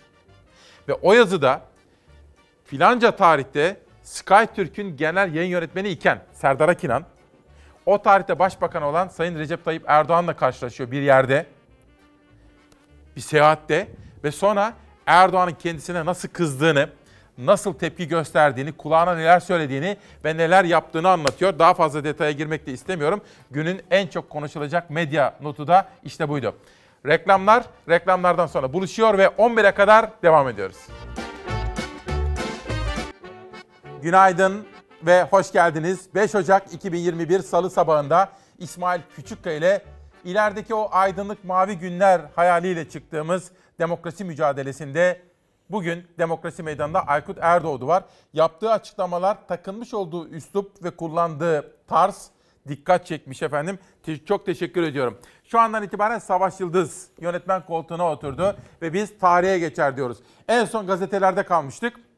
Aykut Bey ile sohbeti sürdüreceğim. Sonra tarım konusunda Dünya Tarım Örgütü'nden çok önemli bir başka misafirim var. Yeni Çağ Gazetesi memura, emekliye aç kal diyorlar. Meral Akşener enflasyonun %14.6 olduğu Türkiye'de dar gelirliğe yapılan %8'lik zam için böyle dedi. Şimdi şunu bir sorabilir miyim size? En çok gelen sorulara baktım da Aykut Bey. Şimdi enflasyon %14.6. Fakat bu çalışanlar, aldıkları ücret üzerinden vergi verenler, vergi dilimi konusunda çok sorular gelmiş. Bunu bize bir anlatır mısınız biraz? Yorumlayabilir misiniz? Yani şöyle bir şey daha önce de söylediğim gibi Türkiye'de enflasyon ne yazık ki olduğundan düşük açıklanıyor ve bu şüphe hepimizde çok yoğun. Artık kimse açıklanan rakamlara inanmıyorlar. Ve baktığınızda hükümet gerçek enflasyona göre mesela vergilere zam yapıyor, diğer işlere zam yapıyor ama olan enflasyonu düşük açıklıyor. Bu Türkiye ekonomisi için çok kötü. Çünkü gerçeği bilmeden hiç kimse doğru karar alamaz. Eksik bilgi her zaman yanlış karar getirir. Onun için bir an önce yapılması gereken TÜİK'in güvenilirliğini artırmak için tam zamanında ve doğru bilgi açıklaması. Buna enflasyon da dahil, buna işsizlik de dahil, buna büyüme de dahil. Şimdi bak so- şöyle geliyor soru Aykut Bey. Enflasyon %14.6 iken, resmi enflasyon rakamı %14.6 iken gelir vergisi dilimleri %9 olarak açıklandı. Bunu nasıl yorumlayacağız? Vallahi işte diyorum ya doğru bilgi olmayınca doğru yorum yapmak da mümkün değil. Yani gelir politikasında bir değişiklik mi oldu? Böyle bir şeyi de söylemiyorlar. Ama yani burada 6 puanlık çok ciddi bir fark var. Bu açıklanabilir bir durum değil. Bunu açıklaması gereken şu an itibariyle Lütfü Elvan'dır. Lütfü Bey'den de rica ediyoruz. Hepimizi inandıracak bir tavır takınsın. Bu çalışan için ne anlama geliyor efendim? Yani şöyle çalışan için e, geliri %14 atar, artarken vergi dilimlerindeki artış oranının bunun daha farklı olması geliyor. Yani eskisine göre daha farklı veri, şey ödeyecek demektir. Aslında çalışanın aleyhine bir durum. Eğer 9.6 vergi dilimi artırılmışsa bu lehine bir durum ama. Yani vergi dilimindeki üzerine koy üzerine mi koydular onu tam bilmiyorum yoksa 9.6 mı açıkladılar? Normalde 22 ise 9 koyduysa 31 oluyor. Onun için biraz daha bilgi sahibi olmak Peki. lazım. Siz aslında hazır ekonomi yönetimi değişmişken, Merkez Bankası yönetimi değişmişken tam ve net bilgiler istiyorsunuz, Doğru. şeffaflık istiyorsunuz. Yani şimdi yapısal reform yapacağız diyorlar değil mi? Cumhurbaşkanı da söylüyor. Yapacakları en temel yapısal reformlardan birisi hepimizin güvenini kazanmak. Öncelikle rakamlara. Şeffaflık istiyor Evet bunun için. ve bunun hiçbir maliyeti yok. Peki. Garo Paylan HDP adına bir konuşma yaptı. Yeni yılın zamlarla geldiğini söyledi ve zamlar geri alınsın diyor. Yani enflasyondan farklı olarak hani aradaki fark kapatılsın diyor. Savaş hazır mı? Bir zam haberi vardı. Yeni yıl maalesef zamlarla geldi. Yeni yılla birlikte yeni zamlar da kapıyı çaldı. Vatandaşın cebine girecek para maaş zamlarıyla birlikte arttı ama zamlarla birlikte çıkacak para da arttı. Araç muayene ücretleri %9,11 zamlandı. Alkollü içeceklerden alınan ÖTV'de %17 artırıldı. Yeni yıla elektrik ve doğalgaz zammıyla girdi Türkiye. O zamları %25,5'lik köprü ve otoyol zamları izledi. 2021'in başlamasıyla yeni araç muayene ücretleri de belli oldu. Muayene ücretleri %9,11 oranında zamlandı. Gelen 9,11'lik zamla beraber otomobiller için araç muayene ücreti 342 lira 20 kuruştan 372 lira 88 kuruşa çıktı. Egzoz yapılacak mı? Otobüs ve kamyon muayene ücretleri ise 462 lira 56 kuruştan 503 lira 86 kuruşa yükseldi. Öte yandan alkollü içeceklerden alınan özel tüketim vergisi ise %17,07 artırıldı. Vergideki artışın fiyatlara da yansıyacağı tahmin ediliyor. Evet, zamlar Aykut Bey yorum. Ya şöyle bir şey, şimdi bakın bir pandeminin altında kıvranıp duruyoruz. Bütün dünya ülkeleri kendi vatandaşlarına ek gelir sağlamaya çalışıyorken biz bu zamları yapıyoruz. Yani tipik bir Ağustos böceği gibi Berat Bey'in zamanında yazın kredileri patlattılar, talebi patlattılar, enflasyon patladı. Şimdi kış geldi üstelik salgının şeyinde pençesinde kıvranıp dururken bir de bu zamlarla boğuşmak zorundayız. İşletmeler kapalı, insanlar işsiz. Bizim şu an iyi bir devlet olarak yapmamız gereken pandeminin omuzlarına bindiği insanımıza ki hani çok güzel bir söz var. 40 yıldır vergi verdiğimiz devlet bize 40 gün bakamadı. Şu an dünyanın tam tersine dünya bütün halkına milli gelirinin %10'u kadar para veriyorken biz insanlarımızın gelirini düşünüyoruz. Bir yandan enflasyonu düşük açıklayarak insanların gelirini düşürüyoruz. Diğer yandan zamlarla e, insanların gelirini düşürüyoruz. Zaten harcama yapamıyorlar. E harcama olmayınca talep olmayacak ve durgunluk gittikçe artacak. Çünkü bu firmalar kime mal satacak? Bu insanlara mal satacak. Ama niye şu an para dağıtamıyoruz? Çünkü hiçbir hazırlığımız yok. Merkez Bankası döviz rezervlerimiz bitmiş. Bütçemiz korkunç bir açık Bir şey veriyor. söyleyeceğim. Bitmiş mi gerçekten? Bizim Merkez Bankamızda para yok mu? Ya, e, Merkez Bankası'nın kendi bilançosuna baktığınızda görüyorsunuz. Normalde bizim kısa vadeli borçlarımız kadar para olması lazım. Evet. Kısa vadeli borçlarımız 180 milyar dolar. Tercihen yani o civarda olsa iyi olur. Biraz daha yükseği beklenirdik. Ama şu an bizim eksi 50 milyar dolar. Bu şu demek. Biz Merkez Bankası'na bize emanet edilen paraları yemişiz. Bir de üzerine borç almışız. Borç ne demek? Swap. Yani siz mesela Çin'siniz ben Türkiye'yim. Kardeş bana yen ver diyoruz. Sizden Ben borç alıyorum. yen veriyorum, siz bana Sizden lira biz size veriyorsunuz. Türk lirası veriyoruz. Swap bu. Evet swap değiştiriyoruz yani.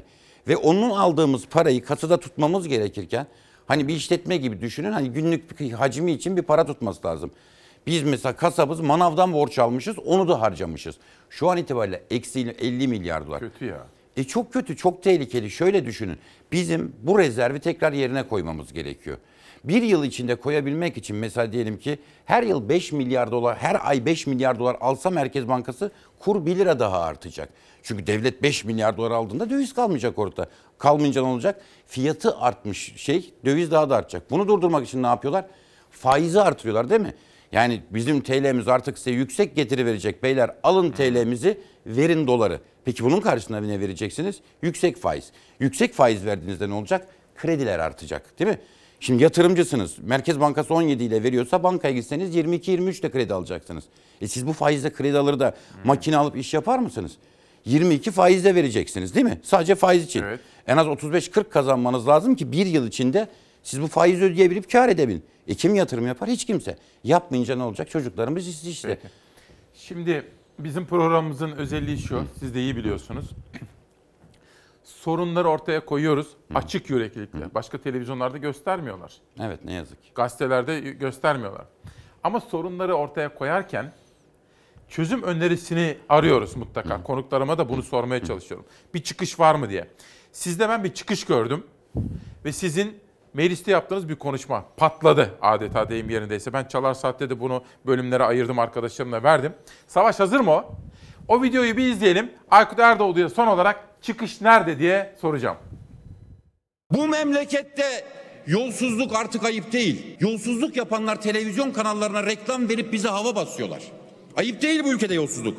Günah hiç değil çünkü fetvayla yolsuzluk aklandı bu memlekette. Arkadaşlar bu kanunla Sayın Grup Başkan Vekili neyine itiraz ediyorsun? Söylediklerinde hata varsa lütfen çık düzelt. 12 nolu tavsiye yani bu yasaya sokulmayan tavsiye yıllardır yabancıların bastırdığı bizim çıkarmadığımız bu 600 milletvekilinin gücünün yetmediği tavsiye ne biliyor musunuz? Teknik olarak diyor ki political exposed people yani siyasi nüfuzlu kişiler tercümesi ama tercüme tam doğruya oturmuyor. Kamu adına kudret kullanan herkes bu üstte yargıç olabilir, bu ordu komutanı olabilir, bu kurum başkanı olabilir, bu milletvekili olabilir, cumhurbaşkanı olabilir, parti genel başkanı olabilir. Bunları takip edeceksiniz diyor. Nasıl takip edeceksiniz?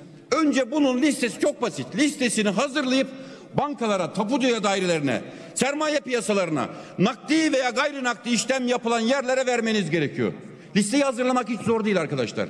Şu havalimanında VIP var ya, o VIP'den geçenlerin listesini verip işte size liste oraya gitmiştir. Bu liste verildikten sonra şu yapılacak. Diyelim ki bu listede olan bir kişi 1 milyon liraya ev alırsa sorun yok korkmayın. Ama 500 milyon dolara bir arazide adı geçiyorsa direkt kırmızı bayrak sallanacak. Kırmızı bayrak sallandığında bunu masak görecek ve çağırıp ilgilisine meclis başkanına gönderecek. Meclis başkanı soracak. Eğer bunu meşru olarak açıklıyorsa yine dert yok. Ama açıklayamıyorsa soruşturma yapacak. Ve soruşturmada görevini kötüye kullanarak bu işi yaptığı tespit edilirse cezalandırılacak. Şimdi bunu çok basit anlatıyorum ya. 600 milletvekili bir araya gelelim. Bu yasayı çıkarmak kolay değil. Onun için hepimizin boynunun borcudur. Biz bu yasayı çıkarmayarak bu ülkeye büyük kötülük ediyoruz. Hepimiz çok seviyoruz ülkeyi. Kimisi muhafazakar seviyor, kimi milliyetçi seviyor, kimi devrimci seviyor. Madem biz bu ülkeyi seviyorsak bizim ülkemiz yolsuzlukla, çürümüşlükle ölüyor. Sevdiğimizi öldürüyoruz. Ve söylüyorum bu yasanın çıkması kolay değil. Çünkü ne yazık ki namussuzlar namuslulardan çok daha güçlü hale geldi. Biz boşuna kavga ediyoruz buralarda. Kavga vereceksek bunun için kavga vermeliyiz. Biz yasama organıyız. Biz kuralı koyarsak, biz raconu kesersek, biz temizliğe başlarsak bu kötü halimizden belki kurt- kurtulabiliriz değerli arkadaşlar. İşte rekor kıran konuşma buydu ve şimdi buradan bana çıkışı anlatın. Burada ne yapmak istiyorsunuz ve çıkış nerede? Bakın biz mesela ülkemizdeki sorunları çözmek için ne yapıyoruz? İşte vatandaşa daha fazla vergi veriyoruz. O vergileri alıp devlete koyuyoruz. Yani insanlarımıza daha kötü bir hayat yaşatarak buradan çıkmaya çalışıyoruz. Oysa ki çıkış çok basit, çıkış çok zor. Çıkış çok kolay. Yani şu gün bizim yapısal reform, yapısal reform, yapısal reform diyorlar ya. Yapısal reform ne biliyor musunuz? Demokrasi ve adalet, şeffaflık, yolsuzlukla mücadele. Şimdi söylerken çok kolay görünüyor ama işin içine girdiğinizde o kadar zor, o kadar zor ki bu ülkede bunu yapmak. Şöyle düşünün. Bunun hiçbir maliyeti yok. Bu meclis 6 ay çalışsa şu gün Türk lirası 7,5 liraya yani 1 doları hemen 4 liraya indirebilirsiniz. Ama önünde büyük engel var çünkü artık ülkenin düzenini kuranlar çürüttü bu ülkeyi ve çürümüş düzenin sahipleri o çürümüşlükte var oldukları için bunu yapamıyorlar. Eğer bir ülkenin yönetici sınıfı çürümüşse o ülkeye hiçbir zaman kurtuluş yoktur. İşte tam bu noktada Batı devletleri de bunu bildiği için Bizim ülkemize diyorlar ki kendi ülkenizi düzeltin. Bizi çok sevdikleri için veya çok düşman oldukları için değil. Şunu söylüyorlar. Bu çürümüşlük, bu yolsuzluk belası öyledir ki bulaşıcı hastalık gibi. Sizin ülkenizde olursa bize de bulaşır ve biz bunun ne kadar önemli olduğunu bildiğimiz için kendi ülkenizde düzeltin yoksa biz sizinle ilişki kurmayacağız. Düşünün bir Fransa, bir İngiltere, bir Amerika, bir Avustralya. Buralarda iş yapıyor değil mi bunun şirketleri? Bu ülke çürümüşse bu ülke ondan rüşvet istiyorlar. Ve onlar diyor ki bir kere rüşvet verirseniz diyor bu bizim şirketlerimizin, bürokrasimizin ahlakını boza- bozarsanız biz bozuluruz. Onun için ya düzeltin ya da biz sizinle ilişki kurmayacağız. İşte bu amaçla Türkiye'ye bastırıyorlar. Bir yıl süre verdiler. Eğer düzeltmezseniz ülkenizi önce gri listeye sonra kara listeye alacağız ki berbat bir şey. Yani oraya girersek çok kötü bir şey. Ve bizden istedikleri iki şey var. Birini çıkardık ama asıl önemli olan işin belkevi şu. Diyor ki siyasi nüfus sahibi kişilerin rüşvet ve yolsuzluk yapmaması için bir takip sistemi kurun. O kadar kolay ki bunu kurmak. Siyasi nüfus sahibi kişi kendisi de kamu yetkisi emanet edilmiş kişi. Mesela ben milletvekiliyim. İşte yüksek yargıçlar, yüksek bürokratlar, önemli sivil toplum kurumlarının başkanları. Diyor ki bunların mal hareketlerini inceleyin. Bunları suçlamak, küçük düşürmek, aşağılamak için değil. Namussuzu namustan ayırmak için. Eğer bunlar diyor hayatın olağan akışına aykırı bir işlem yapıyorsa diyor bunu tespit edin. Bu şu demek bakın her suçun bir mali boyutu vardır. Evet. Kimi suçlar para için işlenir, bazı suçları işlemekte içinde para gerekir. Ve bununla en kolay, en temiz, en etkin mücadele yolu mali mücadeledir. Unutmayın hiçbir ülkede hiçbir organize suç yoktur ki içinde bir siyasi nüfus sahibi kişinin çıkarı, rüşveti veya koruması olmasın. Bakın basit ve adi bir şey diyeceğim. Bizde şimdi MASAK var. Çok iyi bir kurum aslında. Ve mali suçlarla mücadele birimleri var poliste, farklı yerlerde. Şimdi siz ne öneriyorsunuz somut olarak bunun dışında? Ya bizdeki temel sorun zaten bizde kural da var. Yeterince aslında Evet. bazı kurallar kurum da var. Çalıştırılmıyor. Eksik Yani çünkü siyasi irade izin vermiyor. Ya çok basit aslında. Benim adımı bankalara şeye bildirecekler. Bu milletvekilidir. Aykut Erdoğdu milletvekilidir. Evet. İsmail Küçükkaya Yargıtay üyesidir.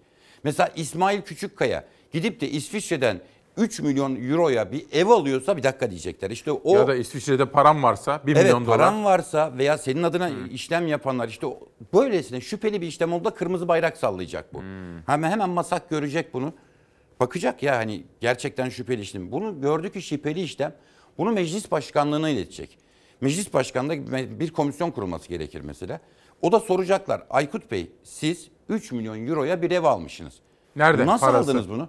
Mesela ben diyeceğim ki benim ailemin durumu çok iyiydi. Bakın bu benim miras belgelerim. Bana miras kaldı onu aldım. Tamam diyecekler. okey, da sorun yok. çalıştım. Evet. Vergimi ödedim. Tabii. Vergilendirilmiş kazanç kutsaldır. Onu aldım. İstediğin Tabii. kadar alabilirsin ama, varsa. Ama mesela diyelim ki bunu ispatlayamadığınız takdirde hakkınızda soruşturma başlayacak. tamam. Ve ş- bu Siz şuna- bunu ya, kanunu çıksın mı diyorsunuz? Tabii bunu ben demiyorum dünya diyor zaten çıkarmazsanız siz rezil ederiz diyorlar. Ama bu kanunu çıkarmak çok zor. Çünkü Türkiye'deki çok önemli bir miktarda güç, gelir hatta sistem ve kültür bunun üzerine oturdu. Bakın Türkiye'de artık yolsuzluk yapmanın önünde hemen hemen hiçbir engel yok. Bütün mekanizmalar yasal olarak ortadan kaldırılmış durumda. Olanlar da çalıştırılmıyor. Bu şu demek. Eğer biz böyle gidersek bakın yönetici sınıfın bozulduğu, çürüdüğü, rüşvete, yolsuzluğa bu kadar bulaştığı bir yerde bir ülke ayakta kalamaz. Bir şey diyeyim mi? Benim gözlemim inanın bakın parti filan tamam merkezi yönetimde de var ama belediyelerde de var. Farklı Tabii, tabii, tabii. farklı sizin partinizden de var. Neler duyuyoruz neler duyuyoruz. Keşke bunlar araştırılabilse, haber yapılabilse. İsmail Biz Bey, bakın. uğraşıyoruz ama bir yerde kalıyor yani bir, bir yerde eksiklik var. Şimdi ne kötü biliyor musunuz? Ben siyasetçiyim.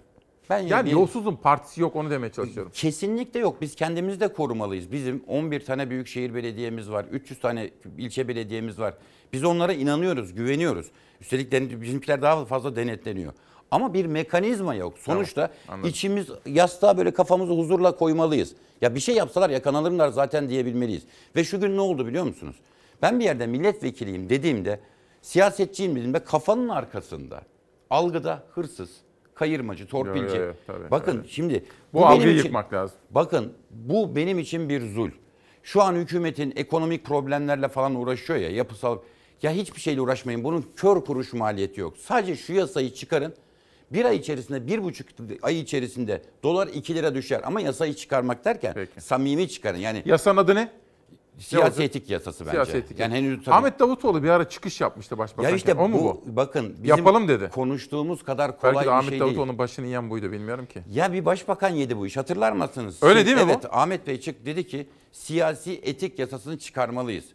O zaman dönemin yine Cumhurbaşkanı Tayyip Bey ne dedi? Bu yasayı çıkarırsanız il ve ilçe başkanı bulamazsınız dedi. Bu şu demek üstü kapalı olarak il ve ilçe başkanların işi ve görevi bu hale geldi demek. Eğer il ve ilçe başkanların görevi buysa ülkeyi yıkmakla görevlendirildi demek. Ve daha kötü olan ne biliyor musunuz? Sadece hukukta mekanizmalar bitmedi. Ahlakta bitti. Vicdanımızda bitti. Bakın yetim hakkı yemek haram diyorduk ya. Artık bu ülkede normalleşti bu işler. Bu ülkede artık haram değil, suç değil, günah değil. Toplumun ahlakı bozuluyor. Ve eğer biz bu sorunu çözmezsek bu ülke yıkılır. Bu benim derdim, tek benim derdim değil. Benim gücüm de yetmez. Son bir şey söyleyeceğim. Bu mesele Türkiye'nin en önemli meselesi. Ben iki kişiden rica edeceğim. Bunlara biz çok önemli yetkiler Kim? verdik. Birincisi ilk cum- iki yaşayan Cumhurbaşkanımız var. Ahmet Bey'in sağlığının sağlık problemleriyle uğraştığını biliyorum. Ahmet Necdet Sezer. Ahmet Necdet Sezer ve Abdullah Gül'ün biz onlara ikisine Cumhurbaşkanlığı yetkisi verdik. Bu konu üzerine bir şey söylemelerini rica ediyorum. Güzel. Çünkü bir milletvekilini aşan bir konu. Bir de mesela Mahfi Eğilmez konuşmalı. Zekeriya Temizel konuşmalı. Nazım Bey, Nazım Ekren konuşmalı. AK Bunların Partili hepsini tabii isim o da. temiz isim olarak biliyoruz. Sessizlik bu konuda iyi bir şey Yok değil. Sayın Cumhurbaşkanımız konuşsun. Ya Erdoğan Cumhurbaşkanı da. icranın başında. Ama Konuşsun, o da. bütün millet isterse bu yasa çıkar. Ama başımız çok belada. Gittikçe kötüye gidiyoruz. Bugünden başlayalım kurtulmaya. Bu güzel ülke bunu hak ediyor. Peki Aykut Bey çok teşekkür ediyorum. Demokrasi meydanına geldiniz, katılım gösterdiniz. Konuşmanız çok beğenildi onu da buradan söyleyeyim. Efendim bir konuğum daha var. Bizim bu sene Fox'taki 8. yılımızda tarım, tarımsal üretim, köylümüz, küçük çiftçimiz ve yaşadığı sorunlar başta kuraklık olmak üzere maliyetler. Bu konularla ilgili Dünya Tarım Örgütü'nden bir değerli misafir davet ettim. Şimdi ben Aykut Bey'i uğurlarken kendisini Ayşegül Hanım'ı huzurlarınıza davet ederken sırada bir haberimiz var. Haber enflasyondaki %14.6'lık zam ve memurun emeklinin beklentisi. Sözleşmeliye kadro. Enflasyon oranında verilecek bir zam aslında bir zam değil. Hissedilen enflasyon şu andaki resmi enflasyonu kat kat üstünde. İktidara yakınlığıyla bilinen en büyük memur konfederasyonu Memur Sen Tepkili. TÜİK'in açıkladığı Aralık ayı enflasyonuyla memura 2021 yılında yapılacak zam belli oldu çünkü. %7,36. En düşük memur maaşı 312 lira zamla 4542 liraya yükseldi. TÜİK'in rakamları gerçek değil diyen Memur Sen zam oranı için memura hakaret dedi. Kiraların bu olduğu durumda hayat pahalılığının her gün arttığı bir durumda bunun yeterli olduğunu söylemek yani memurlara bir hakarettir. Bir defa bu teklif makul bir teklif değil ve heyeti dışarı alıyorum müsaadenizle. Milyonlarca memur ve memur emeklisini hükümetle pazarlıkla temsil ediyor Memur Sen. 2020 ve 2021 yılı toplu sözleşme masasını terk etmiş, %3 artı 2,5 zam verilince Çalışma Bakanlığı önünde boş cüzdan eylemi yapmıştı. 2021 yılı ilk 6 ay için %3 zam alan memurların gözü yıl sonu enflasyonundaydı. Yıllık bazda enflasyon %14.6 açıklandı. Memurun %3'lük zammına %4.36'lık enflasyon farkı da eklenince Ocak zammı %7.36 oldu. Memur sen zam oranına da tepkili. TÜİK'in enflasyon rakamına da. Asgari ücrete %22'ye yakın bir zam yapıldı. Aslında TÜİK şunu söylüyor. Gerçek enflasyonun %22.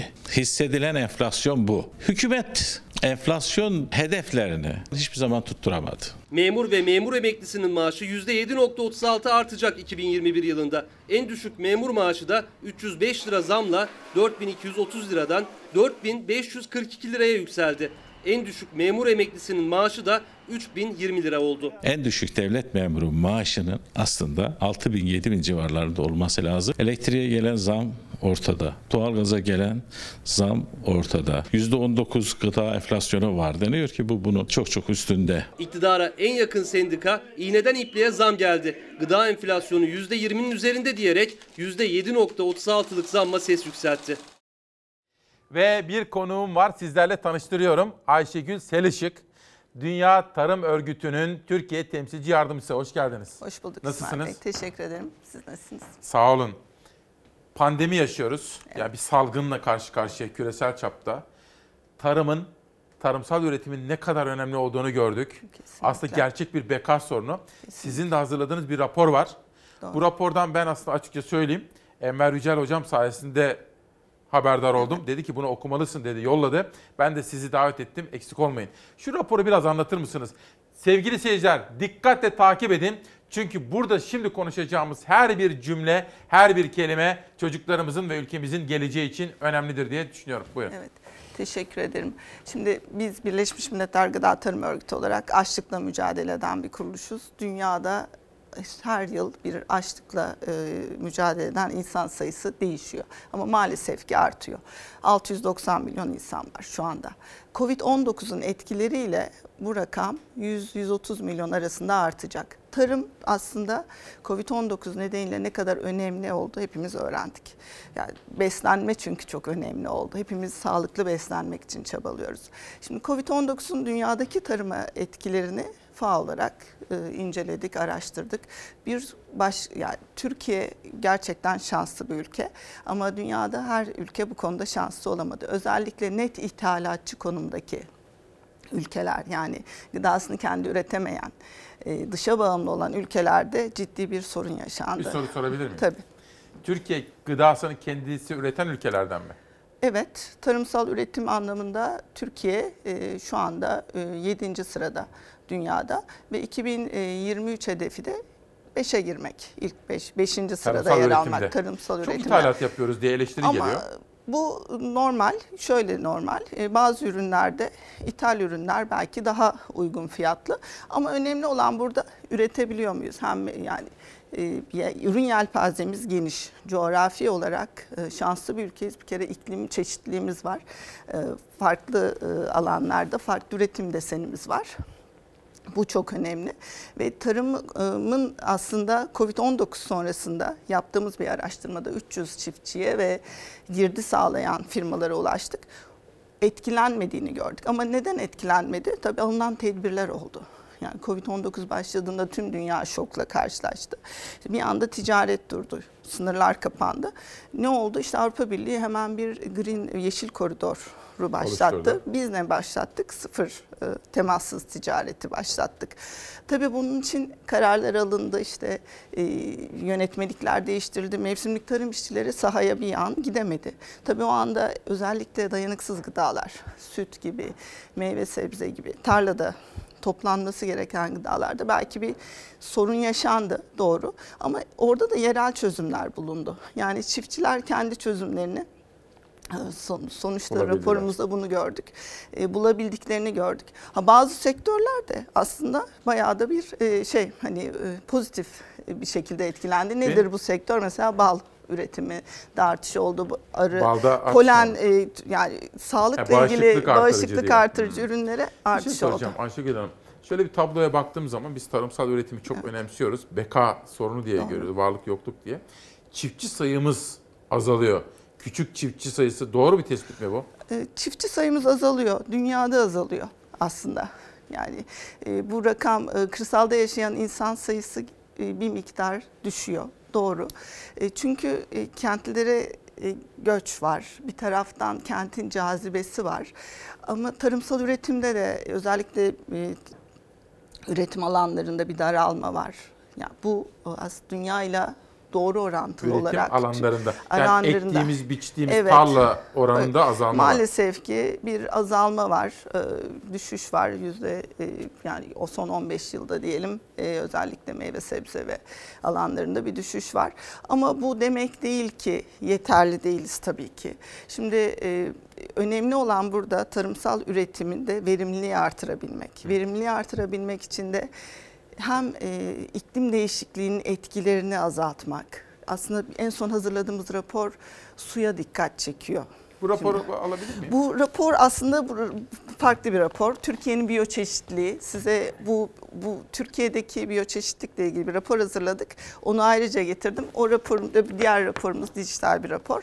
Ama Tamam. burada Türkiye'nin endemik bitki türünü e, ne kadar zengin bir ülke olduğunu e, gösteriyoruz. Bir Bu sorun- Tarım ve Orman Bakanlığı ile birlikte yapmış olduğumuz bir çalışma. Bir sorun daha görüyorum. Şimdi çiftçi üretiyor bin bir zahmetle ama maliyeti de yüksek. Fakat çiftçi kazanamıyor. Fakat ben de tüketiciyim. Ben de pahalıya alıyorum. Arada ziyan mı oluyor? Tedarik zincirinde mi sorun var? Onu bir anlatır mısınız bize? Aslında e, çok da güzel bir soru sordunuz. Gıda israf ve kayıpla ilgili ciddi bir e, sorun var. Dünyada üretilen gıdanın neredeyse üçte biri kayboluyor ya da israf ediliyor. Bunun yaklaşık değeri 1 trilyon dolar. Yani bu bir ülke olsaydı. Şimdi IMF'nin e, rakamlarına göre dünyadaki en zengin ülke Endonezya. E, o en zengin ülkelerden biri 16. sırada Endonezya. Yani bu bir yaklaşık böyle bir ülke olurdu israf ya ve de kayıp. Türkiye'de de e, Tarım ve Orman Bakanlığı ile FAO e, bir işbirliği yaptı ve gıda israfının önlenmesine yönelik Gıdanı Koru isimli bir kampanya başlattık. Bu kampanya aslında neyi önemsiyor? Bizler tüketiciler olarak öncelikle yaklaşık gıdanın yüzde kırkı daha e, soframıza gelirken kayboluyor. Ya üretim aşamasında kayboluyor. Bu bir üretim zinciri var. İşte ekilirken, e, hasat edilirken, taşınırken, markete gittiğinde, marketten çıkarken, markette rafta kalan ürünler ama en çok da soframızda, işte otellerde, restoranlarda burada kayboluyor.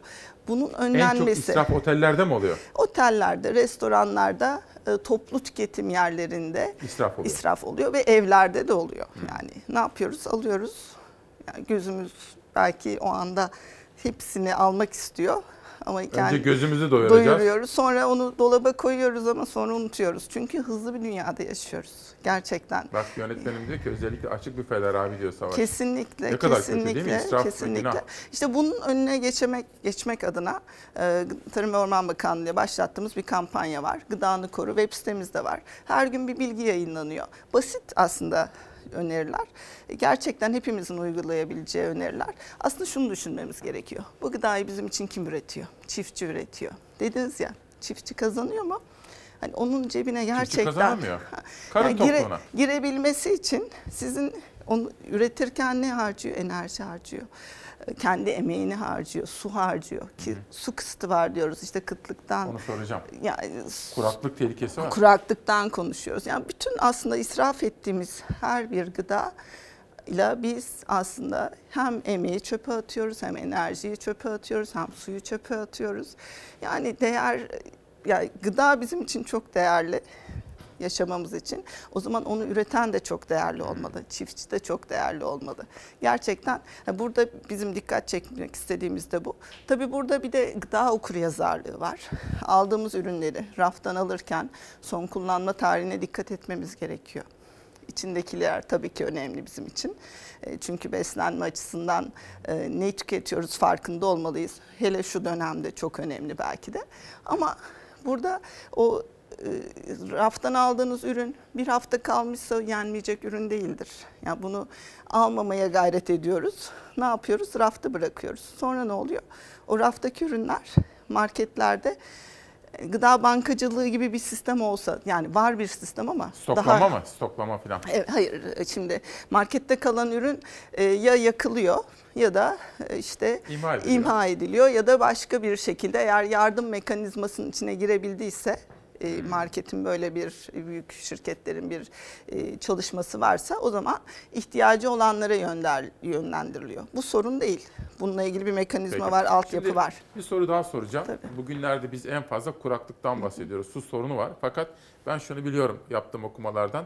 Biz evlerde ne kadar dikkat edelim. Ben tabii çok dikkat ediyorum.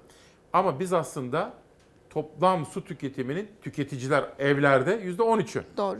Esas tarımsal üretimde su. Bunu sormak istiyorum. Fakat bir reklama gidelim. Tabii. Savaş hazır mıyız?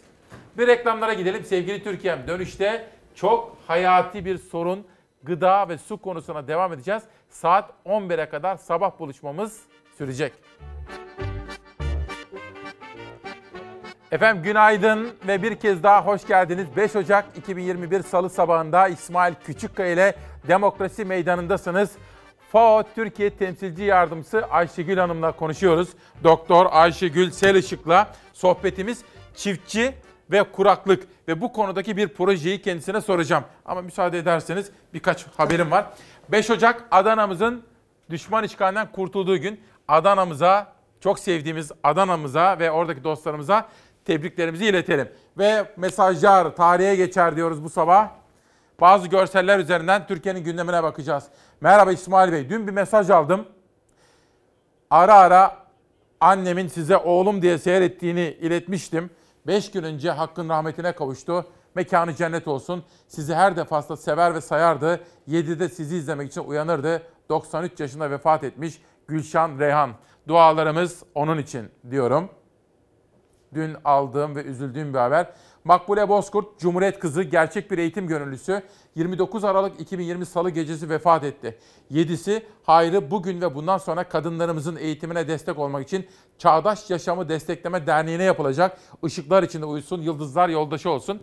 Mustafa Özaslan, Ankara'dan dostum, sanatçı kardeşim, can kardeşim. Bir de bana kızacak ama Mustafa kızma. Örnek olsun diye notlar aldım.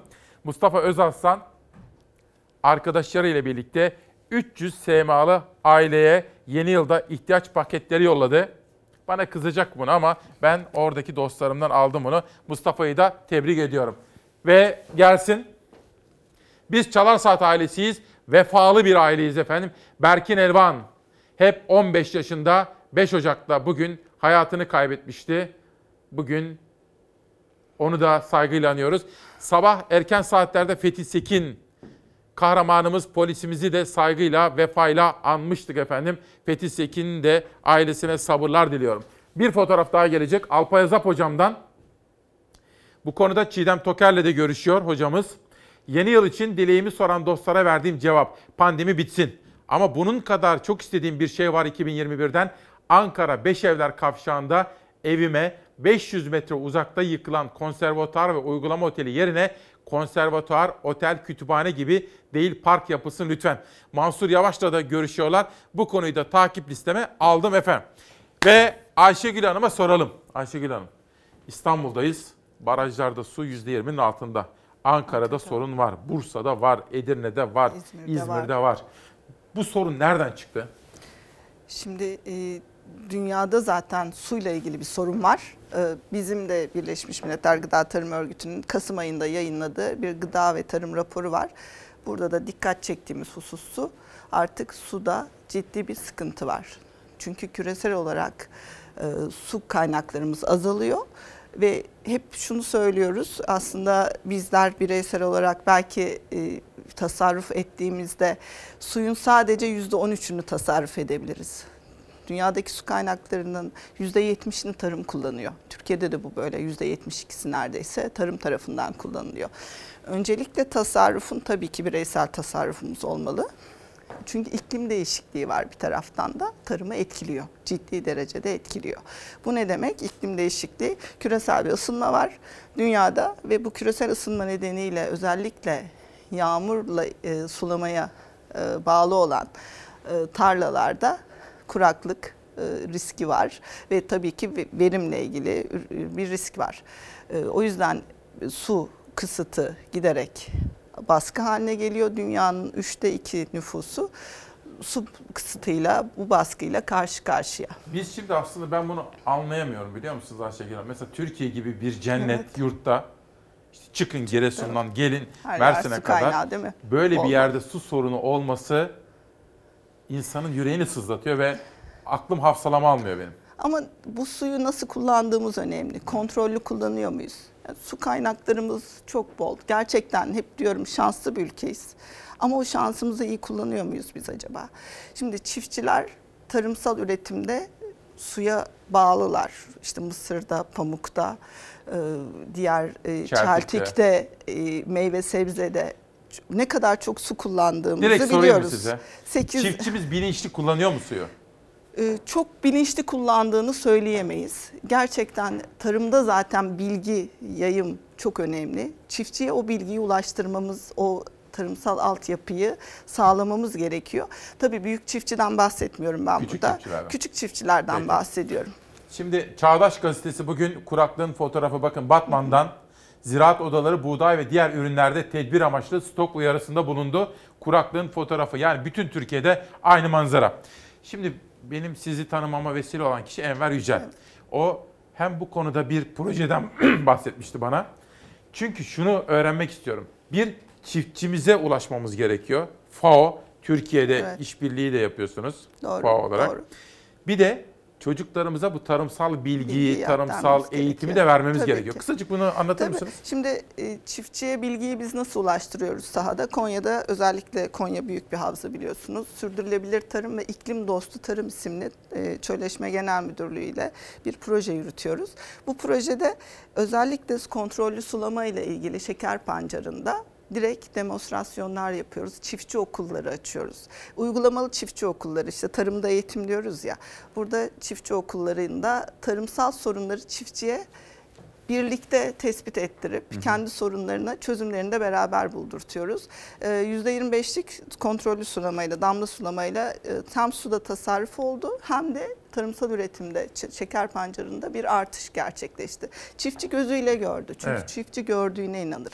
Eğitim anlamında okullarda doğru bir büyük bir işbirliği yapıyoruz. Şimdi Bahçeşehir'le de belki bu böyle bir çalışma Aha. yapacağız çünkü Unitar'la ilgili onların Bak fotoğraflar var. Çok ilginç fotoğraflar. Şimdi Savaş, bizim görelim. uygulamalı çiftçi okullarımız bunlar Suriye programımızdan. Ee, Suriye ve Türk e, Suriyeli ve Türk vatandaşların Yani Türkiye'de e, değil mi bunlar? Türkiye'de yaşayanlar çünkü mevsimlik tarım işçisi haline gelmiş durumdalar.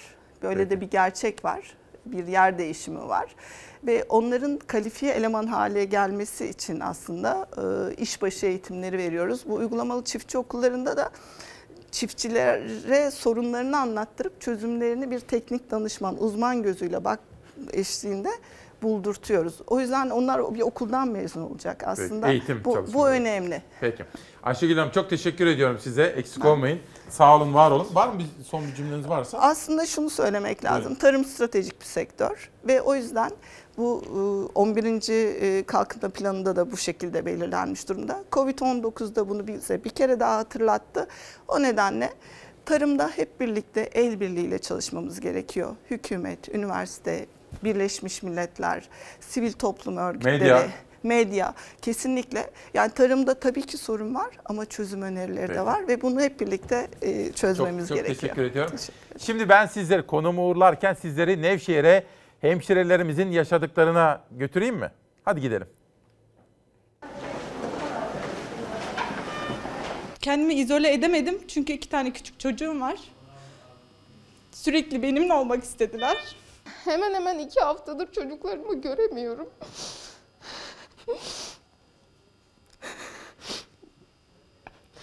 Ve oğlum bana diyor ki anne diyor artık diyor negatif çık. Gel bana sarıl diyor. Merve Kızılbayrak çalıştığı hastanede koronavirüsü kaptı. Kendini izole edemedi çünkü çocuklarının biri 2, biri 4 yaşında. Gülcan Türkmen o da görev başında kaptı virüsü. Çocuklarını görmeye, öpmeye, koklamaya hasret kaldı.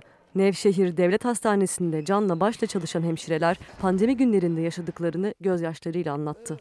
Hala öperken anne öpebilir miyiz diye çocuklarımdan soru geliyor. Bu gerçekten çok ağır bir durum. Canları istediği zaman öpemiyorlar. Hemşire Merve Kızılbayrak çaresiz geçirdiği zamanları bu sözlerle anlattı. Virüsü kaptı ama izole edemedi kendini. Çocukları çok küçüktü. Evde tedavi aldım. Ya hastaneye gerek duymadım şükür. Ee, ama ya atlatamadım. Biraz ağır atlattım. Hala belirtilerini yeni geçirebiliyorum. Öksürüklerini falan geçmedi.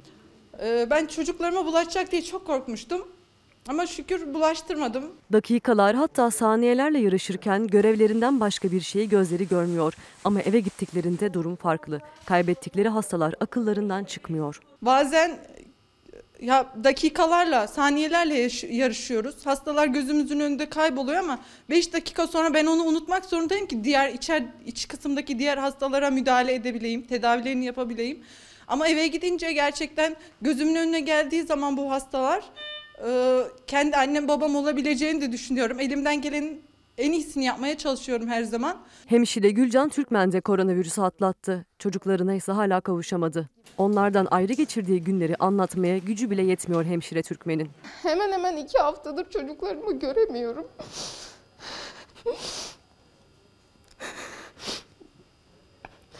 Ve oğlum bana diyor ki anne diyor artık diyor negatif çık. Gel bana sarıl diyor. Yani bu çok kötü bir duygu. Hiçbir annenin bunu yaşamasını istemiyorum. Onlar tek bir şey istiyor. Canla başla ailelerini görememek uğruna görevlerinin başındayken herkesin tedbirlere uyması tek dilekleri. İnsanların lütfen bu hastalığa duyarlı olmasını istiyorum. Maskelerini takmalarını, yasaklara uymalarını istiyorum. Çünkü artık sağlık çalışanını kaybetmek istemiyoruz.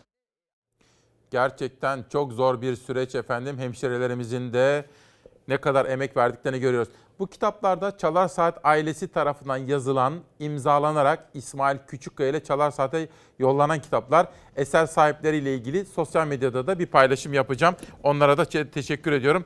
5 Ocak'ta Adana'yı sevgiyle, saygıyla selamladığımız bu sabahta Dilek Bozdemir, Giray Güngör ve Fırat Erdoğmuş doğum gününü kutluyorlar. Bugün de haber masasında editörüm Zeray Kınacı, danışmanım Nihal Kemaloğlu. Haber masasında olup da haber yapan Zafer Söken, Beyza Gözeyik ve Ezgi Gözeger, Savaş Yıldız şu anda yönetmen koltuğunda. Kameralarda Yunus ve Mümin kardeşim var. Rejideki, kurgu servisteki bütün ekip arkadaşlarıma da teşekkürler ediyorum. Nusret Ertürk, Kapı Çalınıyor isimli kitabıyla çalar saatte. Savaş unuttuğum bir isim var mı? Bütün ekip arkadaşlarıma teşekkür ediyorum. Kırmızı çizgiler Mert Özger ve Sözler Ak Yıldırım. Saklambaç Bahçesi Erdem Arcan ve Aklı Evvel Ersin Kurt da kitapları yazıp bana göndermişler. Efendim teşekkür ediyorum. Biraz sonra zaten yan tarafta bütün ekip arkadaşlarımın isimlerini de tek tek göreceksiniz ama ben onlara bir kere daha ismimle dilimle teşekkür etmek istedim. Gazetemizde Orkun çizdi. Orkun Özgül. 4 Ocak 2021 tarihe geçti. Ve Boğaziçi Üniversitesi'nde hiç görmek istemediğimiz görüntüler meydana geldi. Rektör atamasından sonra meydana gelen gelişmeleri bu sabah detaylı olarak anlattık. Hem Ömer Çelik'in sözleri hem de biraz altında dün Demokrasi Meydanı'na katılan İyi Parti lideri Meral Akşener'in sözleri. Bir dakika o görünmüyor. Şunu bir çekeyim. Hem iktidar hem muhalefet Boğaz içindeki gelişmeleri nasıl değerlendirdiler? Bu sabaha karşı Çok sayıda öğrencinin gözaltına alındığına dair haberler de var efendim. Bu konudaki gelişmeleri takip edeceğiz. Akşam ana haberimizde, yarın da çalar saatimizde sizlere detaylı olarak sunacağız. Sizi Şanlıurfa'ya götüreyim mi efendim? Nemrud'un kızı diyelim mi? Hadi gidelim. Arasın baktım, yıkılsın tahtım Yalvardım